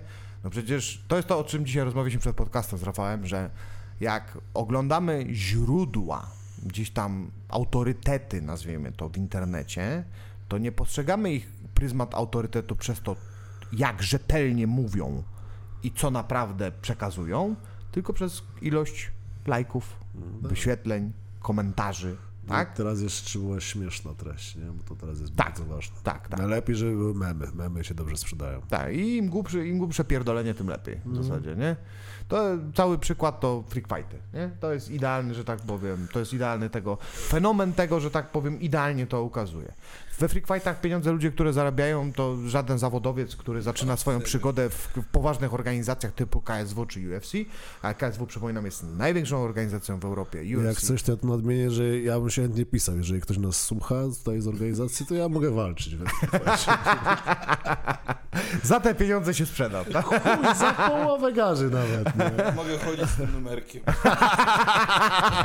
To mamy już prawie całą ekipę. Jak coś, to pocztanga.pl możecie się zgłosić. No, dokładnie. Także widzicie, no, biorąc, biorąc to pod uwagę, właśnie tak jest, nie? że nie, nie postrzegamy autorytetów tak naprawdę przez pryzmat tego, co robią, jak się zachowują, przez pryzmat tego, jaką mają efektywność swoich działań, tylko jak głośno o nich jest. I to się zaczęło już od czasów tak naprawdę Kardashianów, tak? O, tak. Ktoś, kto jest znany z tego, to był pierwszy taki, pierwszy taki fenomen, że to są ludzie znani z czego? No z tego, że są znani. Nic nie przekazują, nic nie dają. Nie, nie była pierwsza ta Paris Hilton, tak? Czy, czy... Wiesz co, z tych y, takich live'ów y, z Live TV Show, to ja kojarzę pierwszych Osbornów, nie? Tak, ale Osborne widzisz, no Ozzy Osbourne mimo wszystko, no, No nie no, on coś robi. Nie? wiesz, to jest żywa legenda, znaczy No tak. To jest legenda. No, coś sobie prezentuje Tak, w więc- swój jakiś bardzo krzywy Właśnie. sposób, nie? Okej. Ja tego nie pochwalam, tak, tak jak mówisz, nie? Natomiast właśnie chodzi o osobę znana z tego, że ktoś ją wykreował jako Tak, znaną. tak, tak. To, to mówię, to czy Paris Hilton, czy właśnie, znowu, Paris Hilton można powiedzieć, że chodzi o Hiltonów, tak? I że hotele i tak dalej. Stąd ona jest znana. Tak? To jest to o, tak, proszę, to jest wiedziałem. Też nie wiedziałem, to jest to, to jest to. Natomiast, kurde. no właśnie, natomiast Kardashianie to są typowo przykłady ludzi, którzy niczego nie zrobili, nic nie stworzyli i są znani. Jezu, jak ja je zazdroszczę. Niesamowite. Nie? Wspaniałe życie. I to jest właśnie, o, i to jest piękna reakcja, to jest to, co teraz robiłeś, to jest piękna reakcja tego, jak sta- statystyczny Kowalski patrzy przez pryzmat tego, że ktoś buduje dobre nawyki w swoim życiu i ona mówi, ja tak nie mogę. To jest niemożliwe. Jak ja mu zazdroszczę. Nie? Kurwa, to jest dokładnie to samo. To jest dokładnie ta sama reakcja. Nie? Natomiast to nie jest prawdą. W żaden sposób. Bo e, tak naprawdę możesz. Jeżeli jeden człowiek coś zrobił, to ty możesz to powtórzyć. To nie jest najmniejszy problem. Ty nie jesteś swoją emocją, nie jesteś swoimi myślami, tak? Czy też nie jesteś postacią, którą kreujesz na przykład w internecie, na ekranie i tak dalej. Możesz być aktorem swojego życia, który w odpowiedni sposób się sprzeda. I to jest żaden problem. To się da zrobić. Tylko pytanie, czy chcesz to robić? I czy chcesz tak żyć? Nie? To jest ta kwestia. I teraz o ile tu w przypadku ścieżki takiej zawodowej jest to dość jasne i klarowne i, i liczysz się z pewnymi kosztami, bo ja na przykład kiedyś miałem takie marzenie, że chciałem być youtuberem. Szczególnie jak miałem ten swój kanał na YouTubie taki bardzo znany, w sensie już tam tych wyświetleń naprawdę było dużo w pewnym momencie. Jak ty się witałeś? przypomnij? Serwus z tej strony wasz oswojony nerwus. Jezus, jak ja tego nie trawiłem. Matko boska. No właśnie. Jak, ja miałem takie, wtedy miałem takie wyobrażenie, że ja chcę zostać youtuberem, że ja chcę zostać influencerem tego typu i tak dalej. To były takie początki. Natomiast jak zobaczyłem, z czym to się je de facto, zacząłem to odczuwać na własnej skórze, to powiedziałem, że nie. Absolutnie nie chcę tego robić. Nie chcę, nie chcę żeby ludzie mnie wszędzie wobec oceniali. Nie chcę tak naprawdę spotykać się z non-stop, non-stop z falą krytyki, czy z falą, jak, w ogóle falą emocjonalną innych osób, bo mnie to w ogóle nie interesuje, tak naprawdę. Nie chcę żyć emocjami. To nie. Emocje mają stanowić element przyprawy w moim życiu. Tego kremu, tej wisienki, a nie epicentrum. Natomiast w większości przypadku osób jest dokładnie na odwrót. Nie? I stąd ludzie nie pozyskują energii i nie mają mentalu do tego, żeby cokolwiek zmienić w swoim życiu. Tak? Bo teraz, jak już zadbasz o tą, właśnie o ten, taką prawidłową energię fizjologiczną, taką tą energię fizyczną, czyli ten sen, to co mówiliśmy, odpowiednia żywność. Co to znaczy odpowiednia żywność? No tak, żebyś miał powiedzmy poniżej tych 20%, jeżeli mówimy o mężczyznach, 20% body fatu, tak? I nie, znaczy inaczej, inaczej, inaczej mówimy o statystycznej osobie. Nie mówimy o osobach uprawiających trójbój, czy nie mówimy o strongmanach, bo to jest zupełnie co innego. Jestem, Tak, no jestem. ja rozumiem, ja rozumiem.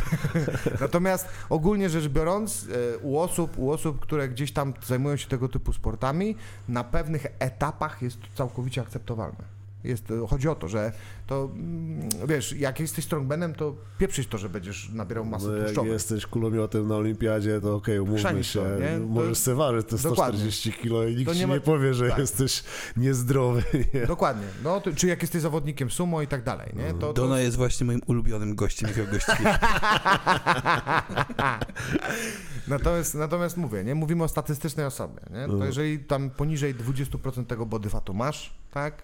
W przypadku kobiet to się mówi tam do 25%, a ze względu na, na to, że kobiety troszeczkę inaczej z tym No wiem, wi- wiadomo, nie? nie? E, I jeżeli utrzymujesz na tym poziomie jakieś tam zero kaloryczne, czy tam regularnie, i też robisz regularne, regularne mm, okresy, kiedy masz redukcję tych kalorii, bo ciało to lubi de facto bardzo, bo wytwarza też wiele takich hormonów, które są odpowiedzialne za prawidłowe funkcjonowanie. No, robili to badania, że Tak. przeszedłeś jakieś głodówki w życiu, to prawdopodobnie będziesz dłużej żył. Tak, dokładnie, tak jest, tak jest. Sam intermittent fasting nie ma żadnych pozytywnych, e, inaczej, sam intermediate fasting względem na przykład normalnego takiego dobrze ustawionego żywienia nie daje żadnych benefitów w ogóle dla zdrowia. Okej, żeby od razu też nie iść w tą stronę, nie? Czyli jeżeli ja będę regularnie robił posty, to będę kurwa żył. Nie, to tak nie działa, mój drogi. Chodzi o regularne okresy redukcji kalorii głównie. O to chodzi. Żebyś co jakiś czas regularnie żar mniej niż wydajesz. Nie? I żebyś wprowadzał ten ciało w ten stan. I teraz jeżeli będziesz miał odpowiednią ilość przede wszystkim masy mięśniowej, bo to jest na dzień dzisiejszy w naukach e, stricte e, powiedzmy zajmujących się długowiecznością człowieka, wyznacznik w długowieczności człowieka. Bo to jest jedyny parametr, który jest wspólny dla wszystkich ludzi. Wszyscy ludzie z razem z wiekiem tracą tylko jedną rzecz. Masę mięśniową. Koniec kropka. Inne parametry są zależne od lifestyle'u, genów i innych elementów. Natomiast mas- ten, ten mianownik mamy wspólny. Tracimy masę mięśniową z wiekiem, szczególnie jeżeli się nie ruszamy. Nie? To ten tempo jest, degradacji jest bardzo duże. Tak? I teraz dlatego musisz mieć odpowiedni poziom masy mięśniowej, tak? To nie, nie, nie, Jadzia, słuchaj, ja cię też lubię, ale nie staniesz się, że tak powiem, nie będziesz męska, jak zaczniesz nosić ciężary. To tak nie działa, nie? Absolutnie, nie? E, wręcz przeciwnie, będziesz fajnie wyglądać i będziesz się świetnie czuć i znowu nabierzesz sobie ochoty na seks. Więc to też jest ważnym elementem w życiu. Trzeba się kochać, moi drodzy, i trzeba regularnie uprawiać seks. My jako Polacy robimy to kategorycznie za rzadko. Statystyczna Brazylika kocha się trzy razy w tygodniu, niezależnie od tego, czy jest w związku, czy nie. I to jest ten złoty standard, do którego należy dążyć. Koniec, kropka. Natomiast oczywiście e, badania donoszą, że seks pozazwiązkowy z wieloma partnerami przede wszystkim jest bardzo szkodliwy dla człowieka, jeżeli chodzi o psychologię i jeżeli chodzi o kwestie związane z pracą układu nerwowego. O tym ostatnio mówił Paweł e, z drugiej strony medalu u siebie na tym, na kanale, tam odsyłam.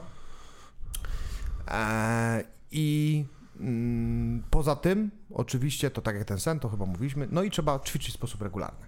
Ostatnie bardzo fajnie badania wyszły na ten temat, które teraz już mamy dokładną odpowiedź. Tak naprawdę, bo WHO to tak się wahało między pewnymi wartościami. Najpierw było 150-300 minut intensywnego wysiłku w tygodniu, e, później było, e, teraz było między 300 a 450 jednak, nie? Ale jakiego wysiłku i w ogóle i o co chodzi. Natomiast e, dokładnie wczoraj udostępniałem to u siebie na mojej grupie e, na tej Akademii High Performance z badania British e, ten Medical Journal na temat tego, ile i jakiej aktywności. Nie? I jeżeli dobrze pamiętam, to 240 minut cardio w tygodniu, z czego tu jest też podział na e, mało intensywne i wysoko intensywne. I takie, i takie musisz uprawiać. I przynajmniej jeden trening siłowy w tygodniu. Przynajmniej jeden. Nie? To jest absolutne minimum, żeby znacznie spadła ta średnia e, mortality, nie? czyli ta średnia e, związana z przedwczesną śmiercią, tak? z elementami, które mogą spowodować w Twoim życiu przedwczesną śmierć, żeby drastycznie ją obniżyć. Natomiast im więcej de facto do pewnego pułapu, tym lepiej. Nie? I teraz jaki to jest pułap? No, z badań Instytutu High Performance wiemy o tym, że to jest pułap między 3 a 4 treningi siłowe w tygodniu, tak? I te 150 minut cardio. Nie? Mniej więcej. Tak wychodzi z badań e, High Performance Institute, że osoby top 5% świata, które są high performance, dokładnie tyle, tyle to robią i robią to o 40% więcej niż pozostała część badanych. Nie? Więc całkiem sporo, całkiem sporo. No i jak się przyjrzymy takiemu Jeffu Bezosowi czy innym high, ludziom high performance, poza na przykład Elonem Muskiem, nie? no to większość osób faktycznie de facto z tych high performance właśnie mniej więcej tyle trenuje. Nie? 3-4 razy w tygodniu siłowo i ze dwa dni w tygodniu robi takie cardio. Nie? Czy to w formie jakiegoś tenisa, czy to w formie jakiejś takiej przebieżki, czy jakieś tam, nie wiem, sporty wodne, you fucking name it, nie? Ale robią to. I faktycznie tak wychodzi. I to jest ta fizjologia. Natomiast dbanie o ten mental, to jest pierwsze, pierwsze, o czym mówiłem wcześniej, to jest ta uważność.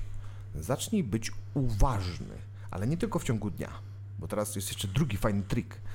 Wiecie o tym doskonale, jak już to przedstawiałem wielokrotnie na różnych przykładach, że ludzki umysł lubi takie lupy, lubi generalnie takie koła, nie? lubi się w nich poruszać.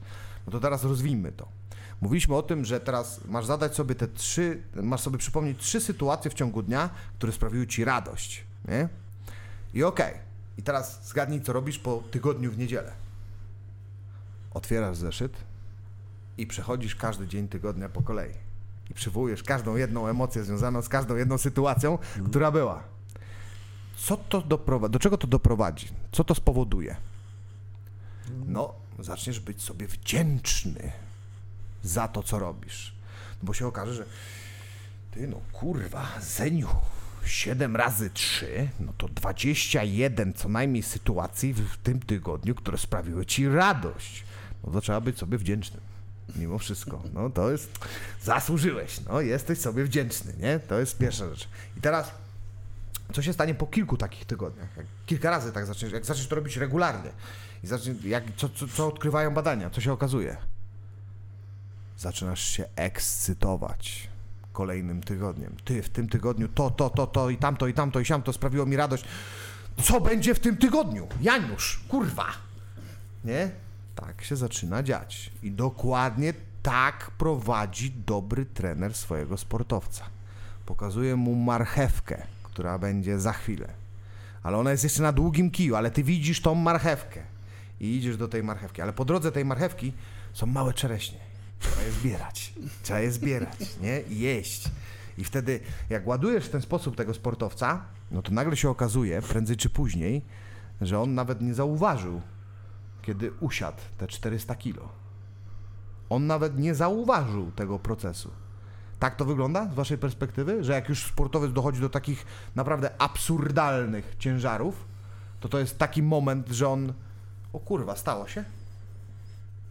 U mnie to wydaje mi się, że bardziej jest też ta granica mm, ciężaru, który ci sa- satysfakcjonuje się cały czas przesuwa, nie? To jest bardziej na zasadzie takiej, Tak, że ale w pewnym momencie, okej, to się przesuwa, nie? Ale i tak w pewnym momencie ten ciężar jest, jest dość abstrakcyjny. mm, no tak. Jest dość absurdalny, jak na człowieka, nie? Jak widzimy na przykład typów podnoszących na siadzie tam 500 kilo chyba było, tak? Z tego co orientuję. Wy musicie poprawić, bo nie orientuję się. Rekord świata 590 parę, ale to w sprzęcie. A, to ja się zatrzymałem na no. 500. Nie, widzisz. Nie wiem o jakim boju mówisz. O typowym przysiadzie, ale to właśnie bez sprzętu. Bez sprzętu 490. 490. 500 nie pykło jeszcze. Aha, Chyba, że w taśmie mówimy. To w taśmie, no, w taśmie, w taśmie, taśmie no, w taśmie 500 poszło. No to ja pamiętam, jak ja to widziałem, to mówię, kurwa, pół tony pierdolną. Mówię, jak? Mówię, to jest, to jest jakiś absurd. No, no jak to jest możliwe? No jest, jest tak, my też się poruszamy w, na trochę innym zakresie Nie, no- ciężarów. Dla nas powiedzmy 300 to, to nie jest jakiś wow już. No nie? właśnie, nie? I Parę teraz, lat temu może było, już, już nie. no właśnie, i teraz na przykład jak przekraczasz taką barierę właśnie już dla normalnego śmiertelnika, który w ogóle się nie orientuje sportami, wiesz, trójbojowymi i tak dalej, a nawet dla kogoś, kto się interesuje trójbojem, no to 300 w siadzie to jest mimo wszystko, no masz gościu respekt na dzielnicy, nie? To jest szatoba, nie?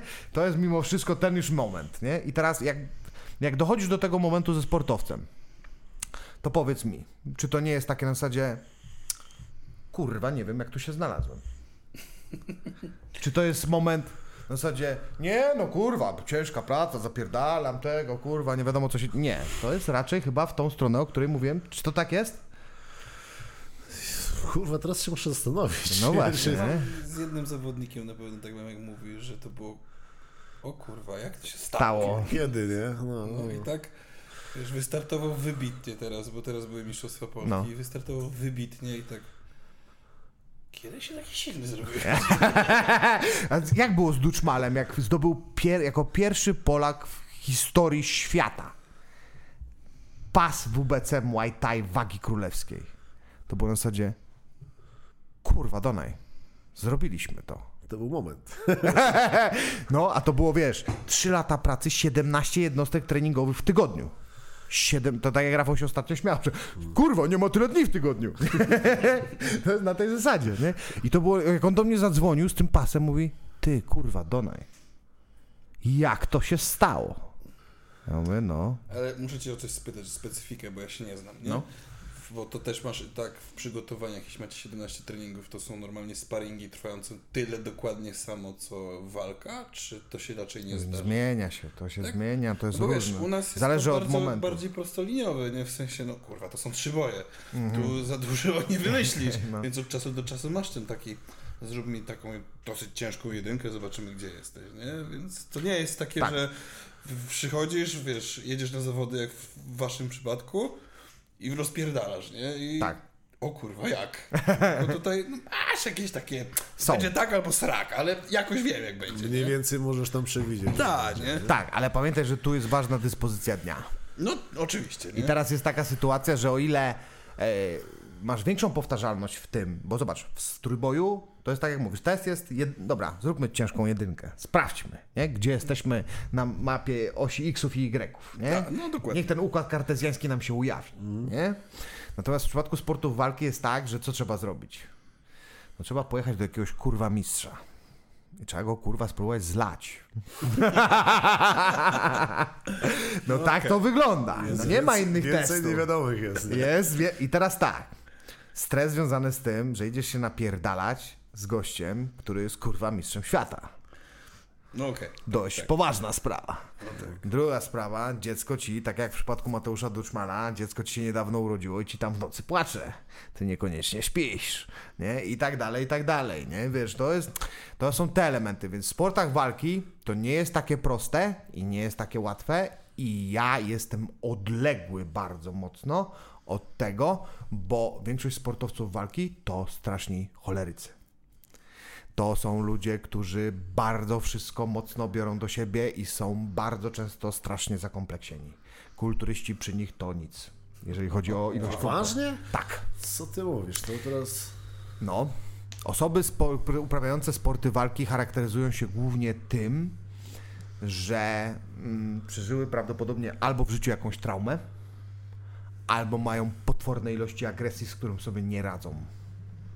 To jest większość tego, te, tego typu elementu, który, który się decyduje. Tam nie ma.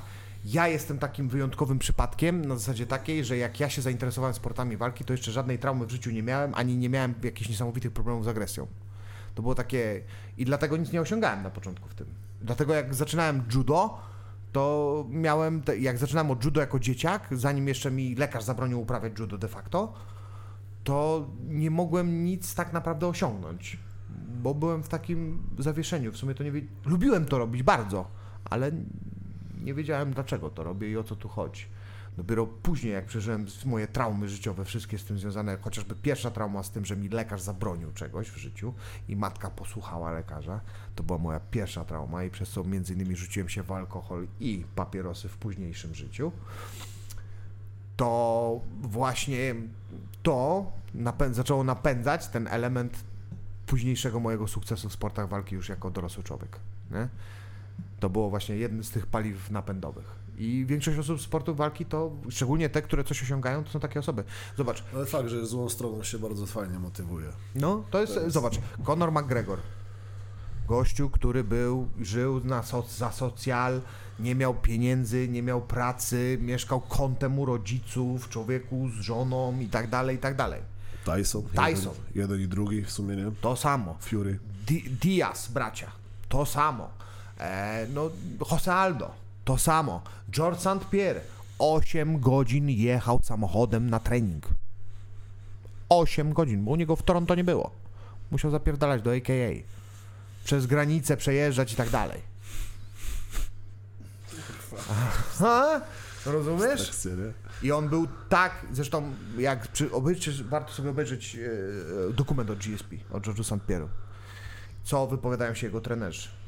I ja teraz mam takiego zawodnika, właśnie takiego. Ja już czekam, co tam się będzie. O Jezus, on będzie tak wielki.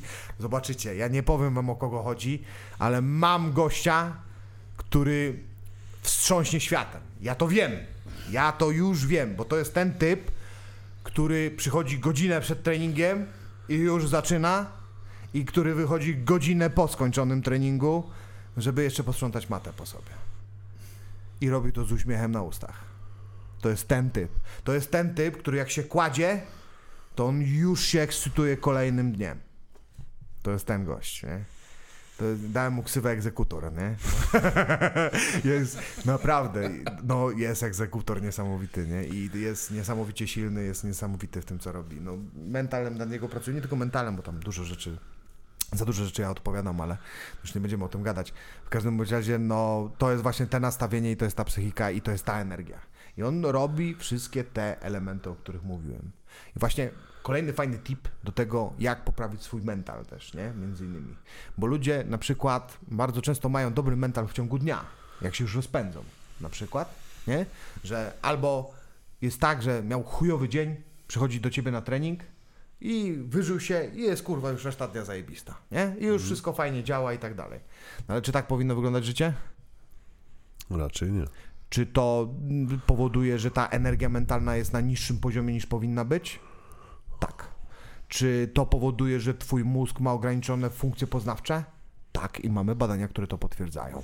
Stres i negatywne emocje negatywnie wpływają na hipokamp i na BDNF, tak? czyli te białko, które jest odpowiedzialne za wzrost neuronów w mózgu i za neuroplastyczność. Mamy potwierdzenie. Mało tego, Chyba stres. O tym mówił. Jeden program z ekonomii, tak mi się wydaje. Jeszcze raz? No bo y, mówię, że Fischer chyba o tym mówił na konferencji, tak mi się wydaje, o, o tym białku. Bardzo innymi. możliwe. E, nie wiem, nie byłem, więc ciężko mi się wypowiedzieć. Natomiast tak jest. E, mało tego, wiemy, że stres zmniejsza ilość produkowanej dopaminy i wpływa negatywnie na ilość noradrenaliny, która jest generalnie rzecz biorąc typową katecholaminą motoryczną. Która odpowiada za naszą motorykę. Jak zmieniasz pozycję z, na przykład z leżącej na stojącej, to wiesz, o ile rośnie twoja noradrenalina? O 180%. To strasznie dużo procent. Tak, dlatego, dlatego względem pozycji, względem pozycji bazowej, tak? Względem pozycji bazowej, którą masz w momencie, kiedy leżysz. Dlatego tak lubię leżeć, wszystko Tak. jasne. Tak. I dlatego barpis są tak przejebanym ćwiczeniem. Bo, właśnie dlatego, bo serce dostaje co chwilę taki strzał po prostu noradrenaliny, że nie ogarnia. Dlatego jak chcesz, dlatego, dlatego mówi się Queen of Barpis, nie? Czyli jeżeli chcesz jakąś niesamowitą wydolność zrobić, to musisz zostać królową barpisów. I tak jest, de facto. Dlatego barpisy są tak trudne i dlatego MMA jest tak trudne, bo tam jest dużo takich elementów, kiedy leżysz, sta- stoisz, leżysz, stoisz, leżysz, stoisz. I to właśnie jest straszny wysiłek dla serca. Nie? I teraz co zrobić, żeby ten gościu od rana nie był wkurwiony? Żeby on nie, nie wyżywał się Właśnie, do, dopiero. no. Tak, żeby on się nie wyżywał dopiero u ciebie na treningu i nie wylewał tego gówna u ciebie. Nie? No bo na ciebie, na trenera też to działa i to w sposób negatywny. I to, co mówiliśmy na początku, że trener powinien być tym Duracellem, ale no w pewnym momencie, tak jak mnie, to w 2019 wykończyć może, nie? I teraz, co trzeba zrobić? No, trzeba jakoś pomóc temu klientowi. No i teraz tak. Pierwszy magiczny typ, tip, który nie uwierzycie, jest kurwa tak skuteczny, że wbije każdego w podłogę, kto zastosuje. Zostaw pierdolony telefon. Nie dotykaj go od rana. Nie, nie waż się go ruszyć. Nie waż się. Jest zakazany. To jest toksyczne gówno. Nie dotykaj tego. Teraz, jak to kurwa, Don, co ty pierdolisz? Dlaczego Jeff Bezos dopiero o 10 czyta maila? Jest. I zaczyna, a zaczyna dzień od rodziny, od, przyje, od treningu, od przyjemnych rzeczy. Dlaczego to robi? Żeby utorować mózg na pewien mindset emocjonalny związany z reakcjami na te bodźce. Więc jeżeli ty od rana przeglądasz Facebooka czy Instagrama, gdzie kurwa Grażyna ma taką dupę, jakiej ty nigdy mieć nie będziesz. Gdzie widzisz na Facebooku, że znowu nasz polski rząd gdzie znowu widzisz, że nasz polski rząd kurwa wpierdolił kolejny podatek. Gdzie masz same hardkorowe informacje, które wzbudzają zazwyczaj negatywne nasycenie emocjonalne. No to czego możesz się spodziewać? No to też idzie dalej, nie? Podczas żarcia przecież też światło niebieskie, jak na Tak. ciebie świeci, no to wpływa na trawienie. i tak Oczywiście. dalej, i tak dalej. Faza głowowa jedzenia i to można tak ciągnąć i ciągnąć, nie? Już No właśnie. telefony naprawdę są w pewnym momencie wręcz toksyczne. To są dosłownie toksyczne. Ale w dzisiejszych czasach nie jest to łatwe. No nie jest. I Teraz... Nie jest to łatwe, żeby stawić telefon na bok. Dobra, teraz tak. Mówiliśmy o tym, że mózg ma wydeptane ścieżki. My mówiliśmy o tym, że no dobra, to, że ja ci powiem, żebyś nie dotykał telefonu, nie zadziała. Nie? Trzeba, coś, trzeba coś zrobić. To jest tak jak z rzucaniem papierosów. Nie rzucisz fajek, jeżeli po prostu powiesz, dobra kurwa, teraz rzucam fajki i chuj. To się nie wydarzy. Prawdopodobnie. W 95% się nie dzieje. Natomiast kiedy rzucisz fajki? No, jak nawyk podmienisz Nie rzuciłem tego. jak znajdziesz wyższą konieczność Okej. związaną z tym, żeby rzucić. Tak? I tu jest dokładnie to samo. Czyli jeżeli mam, dobra, jeżeli mam nie dotykać rano telefonu, to muszę zająć czymś moją głowę innym. No bo przyroda nie lubi próżni. Jeżeli tak, co rano nie się myśl o białym niedźwiedziu, nie? tak. Jeżeli co rano się bodźcowałem czymś, a teraz tego bodźca nie ma, to mózg będzie kurwa tego pragnął. Mózg będzie tego żądał, nie? Jeżeli codziennie wpierdalałam lody, a teraz nie wpierdalam, to muszę jakoś kurwa do, tą dopaminę uzupełnić. Musi coś się zadziać, wydarzyć innego. To co proponujesz Zeman? No, zacznij dzień tak naprawdę od aktywności fizycznej, jakiejś drobnej, skromnej, delikatnej. Czyli wracamy do seksu. Najlepiej. Jeżeli masz opcję, zawsze. To jest najlepsza opcja. Seks najlepszym lekiem na wszystko. Absolutnie. Jeżeli, jeżeli chcesz, jeżeli, jeżeli masz taką możliwość, kochać się trzy razy dziennie, tak, kochaj się trzy razy dziennie. Najlepiej. I to codziennie. I nie, nie znudzić się to. Uwierz mi. Mało tego, będzie coraz lepiej. Nic się innego nie wydarzy. Jeżeli tak się dzieje, że masz taki, masz taki potencjał w sobie, tak? Czy tak jak ja lubisz żreć Cialis, to nie żałuj sobie. Synu, absolutnie nie żałuj, nie? Cialis jest bezpieczny, wolno używać, tak? Mało tego ma działanie prokognitywne, o czym mówiłem u siebie na e, tym, na YouTubie. I teraz tak. E, jeżeli nie seks, no bo powiedzmy, no żona śpi, partnerka śpi, kurwa ma dzień, Ręce bolą. więc wiadomo. Nie no, mas masturbacja nie zadziała w ten sam sposób, nie? Więc co teraz, nie? No to najpierw w ogóle musisz mieć swoją rutynę poranną. Wypracuj rutynę poranną. Ja proponuję tak, oczywiście poza umyciem zębów i zrobieniem klocka, co jest moim zdaniem obowiązkiem, zważ się. Zrób to. To jest mechanizm typu self-measurement, który pomaga m.in. w utrzymaniu trwałej rekompozycji ciała. To jest pierwsza rzecz. Dzięki temu będziesz miał drugi mechanizm, który nazywa się cognitive response, czyli odpowiedź poznawcza. Oj kurwa, ziomuś, w ostatnie kurwa dwa miesiące przyjebałeś 3 kilo. Zrób coś z tym. Nie? Ucinamy kurwa pizzę i ucinamy to czy tamto, nie? Ale jeżeli tego nie robisz tam regularnie, no to patrzysz w lustro nieuzbrojonym okiem, no kurwa jest dobrze. Co ja będę zmieniał? I okej, jak już się zważyłeś, no to teraz warto albo się porozciągaj, zwykła yoga, you fucking name it, mobilizacja, poroluj się na rolce, świetna rzecz, po, budzi niesamowicie, polecam. Od razu kortyzol się uwalnia w takich ilościach, że uuu, żadna kawa nie jest potrzebna po 20 minutach rolowania od rana. Naprawdę, Ni- nic nie jest potrzebne. E, jak już masz tą aktywność, czy zrób pompki, czy prze, przebiegnij się wokół bloku, you name it. To teraz jak już to zrobiłeś, to bierz ten poranny cholerny prysznic. Ludzkie ciało uwielbia wodę. Świetnie na nią reaguje. Wszystkie receptory, które mamy na skórze, bardzo dobrze odczytują wodę jako coś pozytywnego, nawet jeżeli jest lodowata. I okej, jeżeli nie lubisz lodowatej wody i nie jesteś zwolennikiem metodu Wima Hofa, to śmiało, ciepły prysznic też jest ok. Nie przeszkadza to absolutnie w niczym. Weź, jeżeli jesteś zmarzlakiem, takim typowym, który ma problem z utrzymaniem odpowiedniej ciepłoty ciepła, znaczy odpowiedniej ciepłoty ciała, przepraszam, i ma problem z ciśnieniem, to ciepła woda jest spoko i ciepły prysznic jest spoko.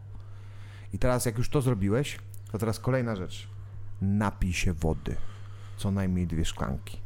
To jest pierwszy podstawowy błąd, którego ludzie nie robią. Nie Jeszcze piją podobno wody od ciepła rana. powinna być. Tak, przynajmniej od kumatych dietetyków słyszałem, że dla układu e, pokarmowego dużo lepiej robi. Po prostu rozkręca ci układ pokarmowy. Zgadza się, ale pytanie, czy chcesz go rozkręcać? Widzisz, zimna woda ma też ten benefit generalnie rzecz biorąc, że jeżeli pijesz zimną wodę od rana, to ciało musi ją ogrzać. Mhm. I to jest zwiększony wydatek energetyczny. E, Aczkolwiek jednak jest to podrażniające dla układu pokarmowego, dla śluzówki Tak, żołądka, może być, Nie? może być, ale nie musi. Może być, ale nie musi. To jest zależne od Twoich przyzwyczajeń, od twoje, tego, jak długo to robisz, od wielu rzeczy. Mhm. To jest tak, jak niektórzy bardzo źle reagują na, na, na przykład na diety typu low carb i mają problemy bardzo szybko z wrzodami i tego typu rzeczami Mhm. i wyściółka żołądka nie wytrzymuje, a są ludzie, którzy kurwa na keto człowieku czują się genialnie Mhm. Mhm. i nigdy w życiu nie wrócą na high carb, bo na high carb wcale tak się nie czuli. I to jest dokładnie ta zasada. Tu znowuż indywidualizm mocno tutaj zmienia, tak? Każdy jest indywidualny, więc albo zimna, albo ciepła woda. Ciepła woda de facto dla większości populacji, tak jak mówisz, ma sens, Mhm. natomiast ja osobiście piję lodowatą, Mhm. bo Okej. to lepiej pobudza de facto, a nie mam problemu z żołądkiem i tego typu rzeczami, nie? I teraz co najmniej dwie szklanki wody, czyli co najmniej pół litra. Najlepiej to z litra, jakbyś pierdolnął. Dlaczego? Bo w nocy tracisz tej wody multum. I twoje jelita, człowieku, po takiej nocy, to one są jak gąbka chętne wchłonić tą, wchłonąć tą wodę. No prosta sprawa, zważ się wieczorem, zważ się rano. I gdzie, gdzie ten kilogram się podział? nie? Dokładnie tak. No to jest tak kilogram. Łóżka nie zasrywam. Dokładnie, nie zlałem się przecież, nie? Więc co się wydarzyło? I to jest właśnie to. I to jest ten problem. I teraz kolejna sprawa, jak już napiłeś się tej wody i uzupełniłeś te, te płyny, to zanim sięgniesz w telefon, to weź człowieku, sięgnij po ulubioną książkę. Nie Co masz przeczytać Ale idziesz trochę w takie, kurde, tematy. Weź to ogarnij u zwykłego człowieka, który Już ci tu, rano, zaraz nie? ci pokażę jak. Zaraz ci pokażę jak. No, Zara... Ba! Ja to robię u gości, którzy są stary prezesami gigantycznych firm, mają po 30 tysięcy pracowników i trójkę dzieci. Mhm. I dają radę to robić. Zaraz ci powiem jak. no dobra. I teraz tak. Bierzesz, czytasz tą książkę, ale nie czytasz jej Bóg wie ile. 10 minut w zupełności wystarczy. Ale jeszcze mamy aktywność i mamy prysznic, zaraz nam wychodzi, że 40 minut Tak. w dupę rano już jest. Tak, dokładnie. 40 minut jesteś już rano w dupę. Dokładnie tak. No Okej. I teraz I jeszcze żarcie tutaj powiedzmy, no ale mówmy, żarcie tak czy jak trzeba zrobić, nie? No Ale dokładnie. Dochodzą rzeczy, które zajmują 40 minut. No I teraz okej, poczekaj, no. i teraz poczekaj. I teraz tak. E, zrobiłeś to wszystko, to teraz jeszcze, jeszcze kolejną rzecz, którą musisz zrobić. Medytuj. Medytuj. Co najmniej 10 minut. To już mamy 50 minut do godziny. Nie? I teraz, jak to wszystko zrobić? I po co to robimy? No właśnie, widzisz, ludzie nie mają problemu z robieniem tego, pod warunkiem, że kładą się spać o 22. Czy o 23. I tak tego czasu I teraz- brakuje czasami. I teraz okazuje się, że jak wstaniesz między 5 a 6 rano, to No. spokojnie zdążysz te wszystkie elementy wykonać. I teraz, żeby zdążyć i wykonać te jeszcze elementy, to musisz mieć jeszcze jedną rzecz, która jest bardzo istotna w tym wszystkim. Checklistę tych wszystkich czynności, które wykonujesz dla każdego dnia. I musisz zaznaczać. I teraz, po co jest ta checklista i po co to jest? Bo, tak jak mówisz, nie zawsze jest miesiąc maj i nie codziennie będziesz w stanie wszystkie te elementy wykonać.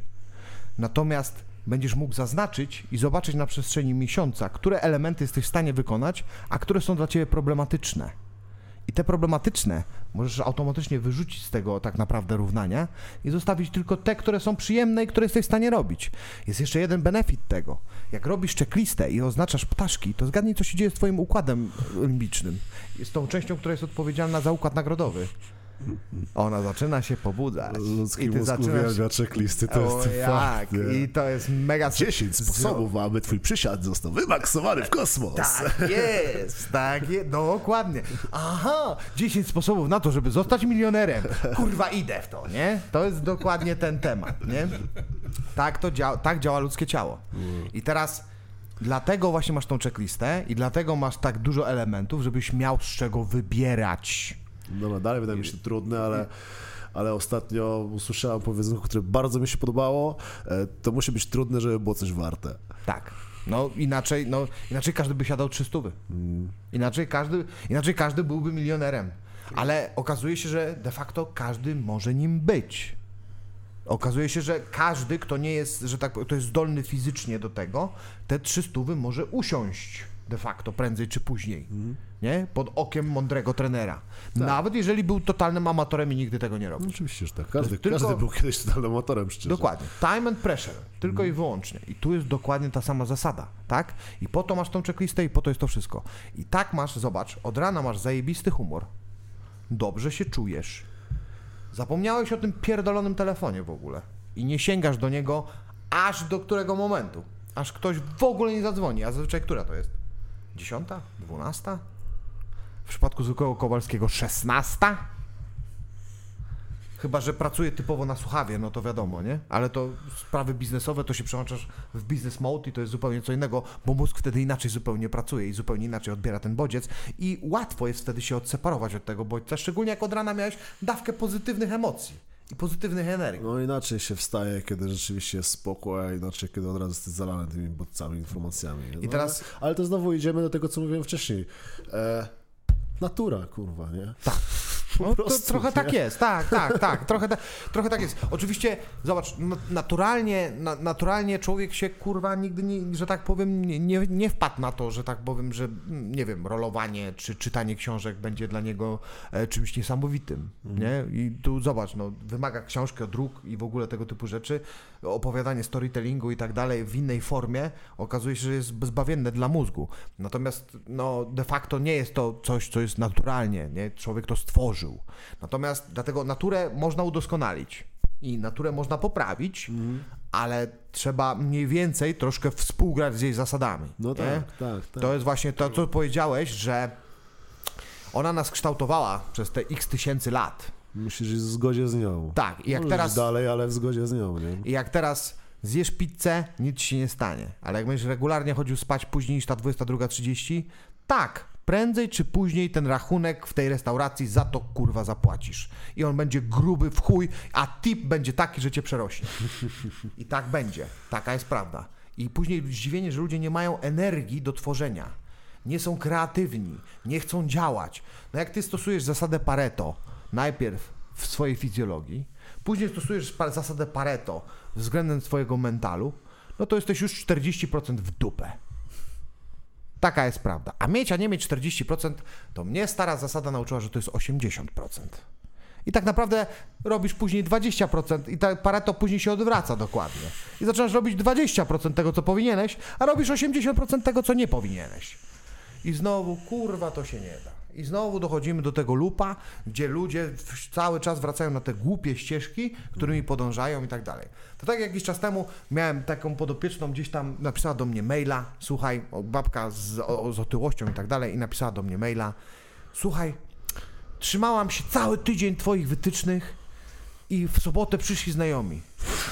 I ja mówię, i tak mówię, już czekam na to te dalsze zdanie. No i wypiłam 8 browarów. Ale poczekaj, poczekaj, bo to nie jest hit. Bo ona mówi, ona mówi, bo tak jakoś wyszło. Nie rozumiesz? Ty, to tak jakbyś kurwa, to tak jak kurwa byś ktoś stał, to tak, słuchaj, ty no spotykamy się i tak wyszło, żeśmy naj, wyjebali 8 browarów na głowę. Kurwa, jak ja bym dzisiaj, ja nie piję już alkoholu ze 12 lat. Ale w szczycie formy, że tak powiem, tej takiej tragicznej, jak piłem ten alkohol. Stary, no, Ale jaka nawodniona była, pa? raczej odwodniona. 4 litry. No. Jak, ja, jak ja wypiłem 8 browarów, to byłem najebany jak szpadel. No. A w domu, wiesz, małe dzieci i tak dalej, nie? I później zdziwienie, że dzieci kurwa piją. Jak widzi, jak, widzi, jak dorosło 8, 8 browarów wypił właśnie i to, i to jest normalne. To jest wszystko okej, że matka się najebała w domu. Dobra, myślę, że powoli chyba będziemy zmierzać e, do brzegu. Też tak już myślę. Widzę, że już ponad półtorej godziny chyba nawijamy. No dobra, no czyli widzimy, że znowu trzeba uciekać od Pareto, Tak. podsumowując, a iść w stronę natury. Dużo, dużo myślę zadań domowego, dużo zadania domowego, żeby to wszystko wcielić w życie, no ale tak jak mówię, jeżeli... No trzeba się chcieć poznać, nie? To jest to. Trzeba chcieć się poznać, bo słuchajcie, nie wszystkie te metody, o których ja dzisiaj mówiłem, będą działać na wszystkich. Znowuż. Tylko wy macie dobrać takie dobre nawyki. Które na was będą działać. Nie? Dokładnie. Ale na dobrą sprawę, jak sobie tak posłuchamy właśnie trzy ludzi, którzy rzeczywiście gdzieś tam w biznesie czy w sporcie osiągnęli o tej, o tej medytacji, o tym braku telefonu, o tych prysznicach, to się zawsze gdzieś tam przewija, nie? No, no mówię się, to nie jest rocket science, nie odkryłeś nam tu nagle wow, psz, nie wiadomo czego, tylko wyłuszczyłeś parę rzeczy, które rzeczywiście warto przynajmniej spróbować. Tak. Zanim mówić, zanim powiemy, że się nie da. Nie, nie próbuj, tylko rób. Okej, warto To jest też wdrożyć. Mhm, tak, masz rację, warto wdrożyć i zobaczyć, Czy to jest dla ciebie? ewentualnie później dopiero narzekać. Dokładnie. Najpierw zrób później powiedz, czy jednak było z tym lepiej czy gorzej, bo to jest tak jak z treningiem. To jest dokładnie ta sama zasada. Wszyscy osoby nietrenujące mają to przeświadczenie, że oni nie chcą trenować. Szczególnie kobiety, nie one nie chcą trenować siłowo. Tak. Zaczną Spróbuj, trenować. Jezus, spróbuj chociaż. I Przyjdź i zacznij to robić Dokładnie. i nagle się okazuje, że później jak tylko na chwilę od tego odchodzi, to biegiem zapierdala do trenera. Z powrotem. Dobra, Donaj, co? Dzięki za kolejną rozmowę. To ja dziękuję również. E, Standardowo do słuchaczy prosimy, dajcie znać, co uważacie na temat tej, tej rozmowy i poprzedniej być może. Jeżeli nie słuchaliście, to koniecznie odsłuchajcie. Jeżeli macie jakiegoś znajomego, który by mu się przydała taka kop energii, to podeślijcie mu linka do tej rozmowy i pomóżcie nam robić zasięgi dalej. Dzięki jeszcze jeszcze raz, Donaj. Do usłyszenia w następnej rozmowie. Dzięki. Zapewne tak. I Dzięki. tym optymistycznym akcentem idę biegać po schodach. Stop. Para.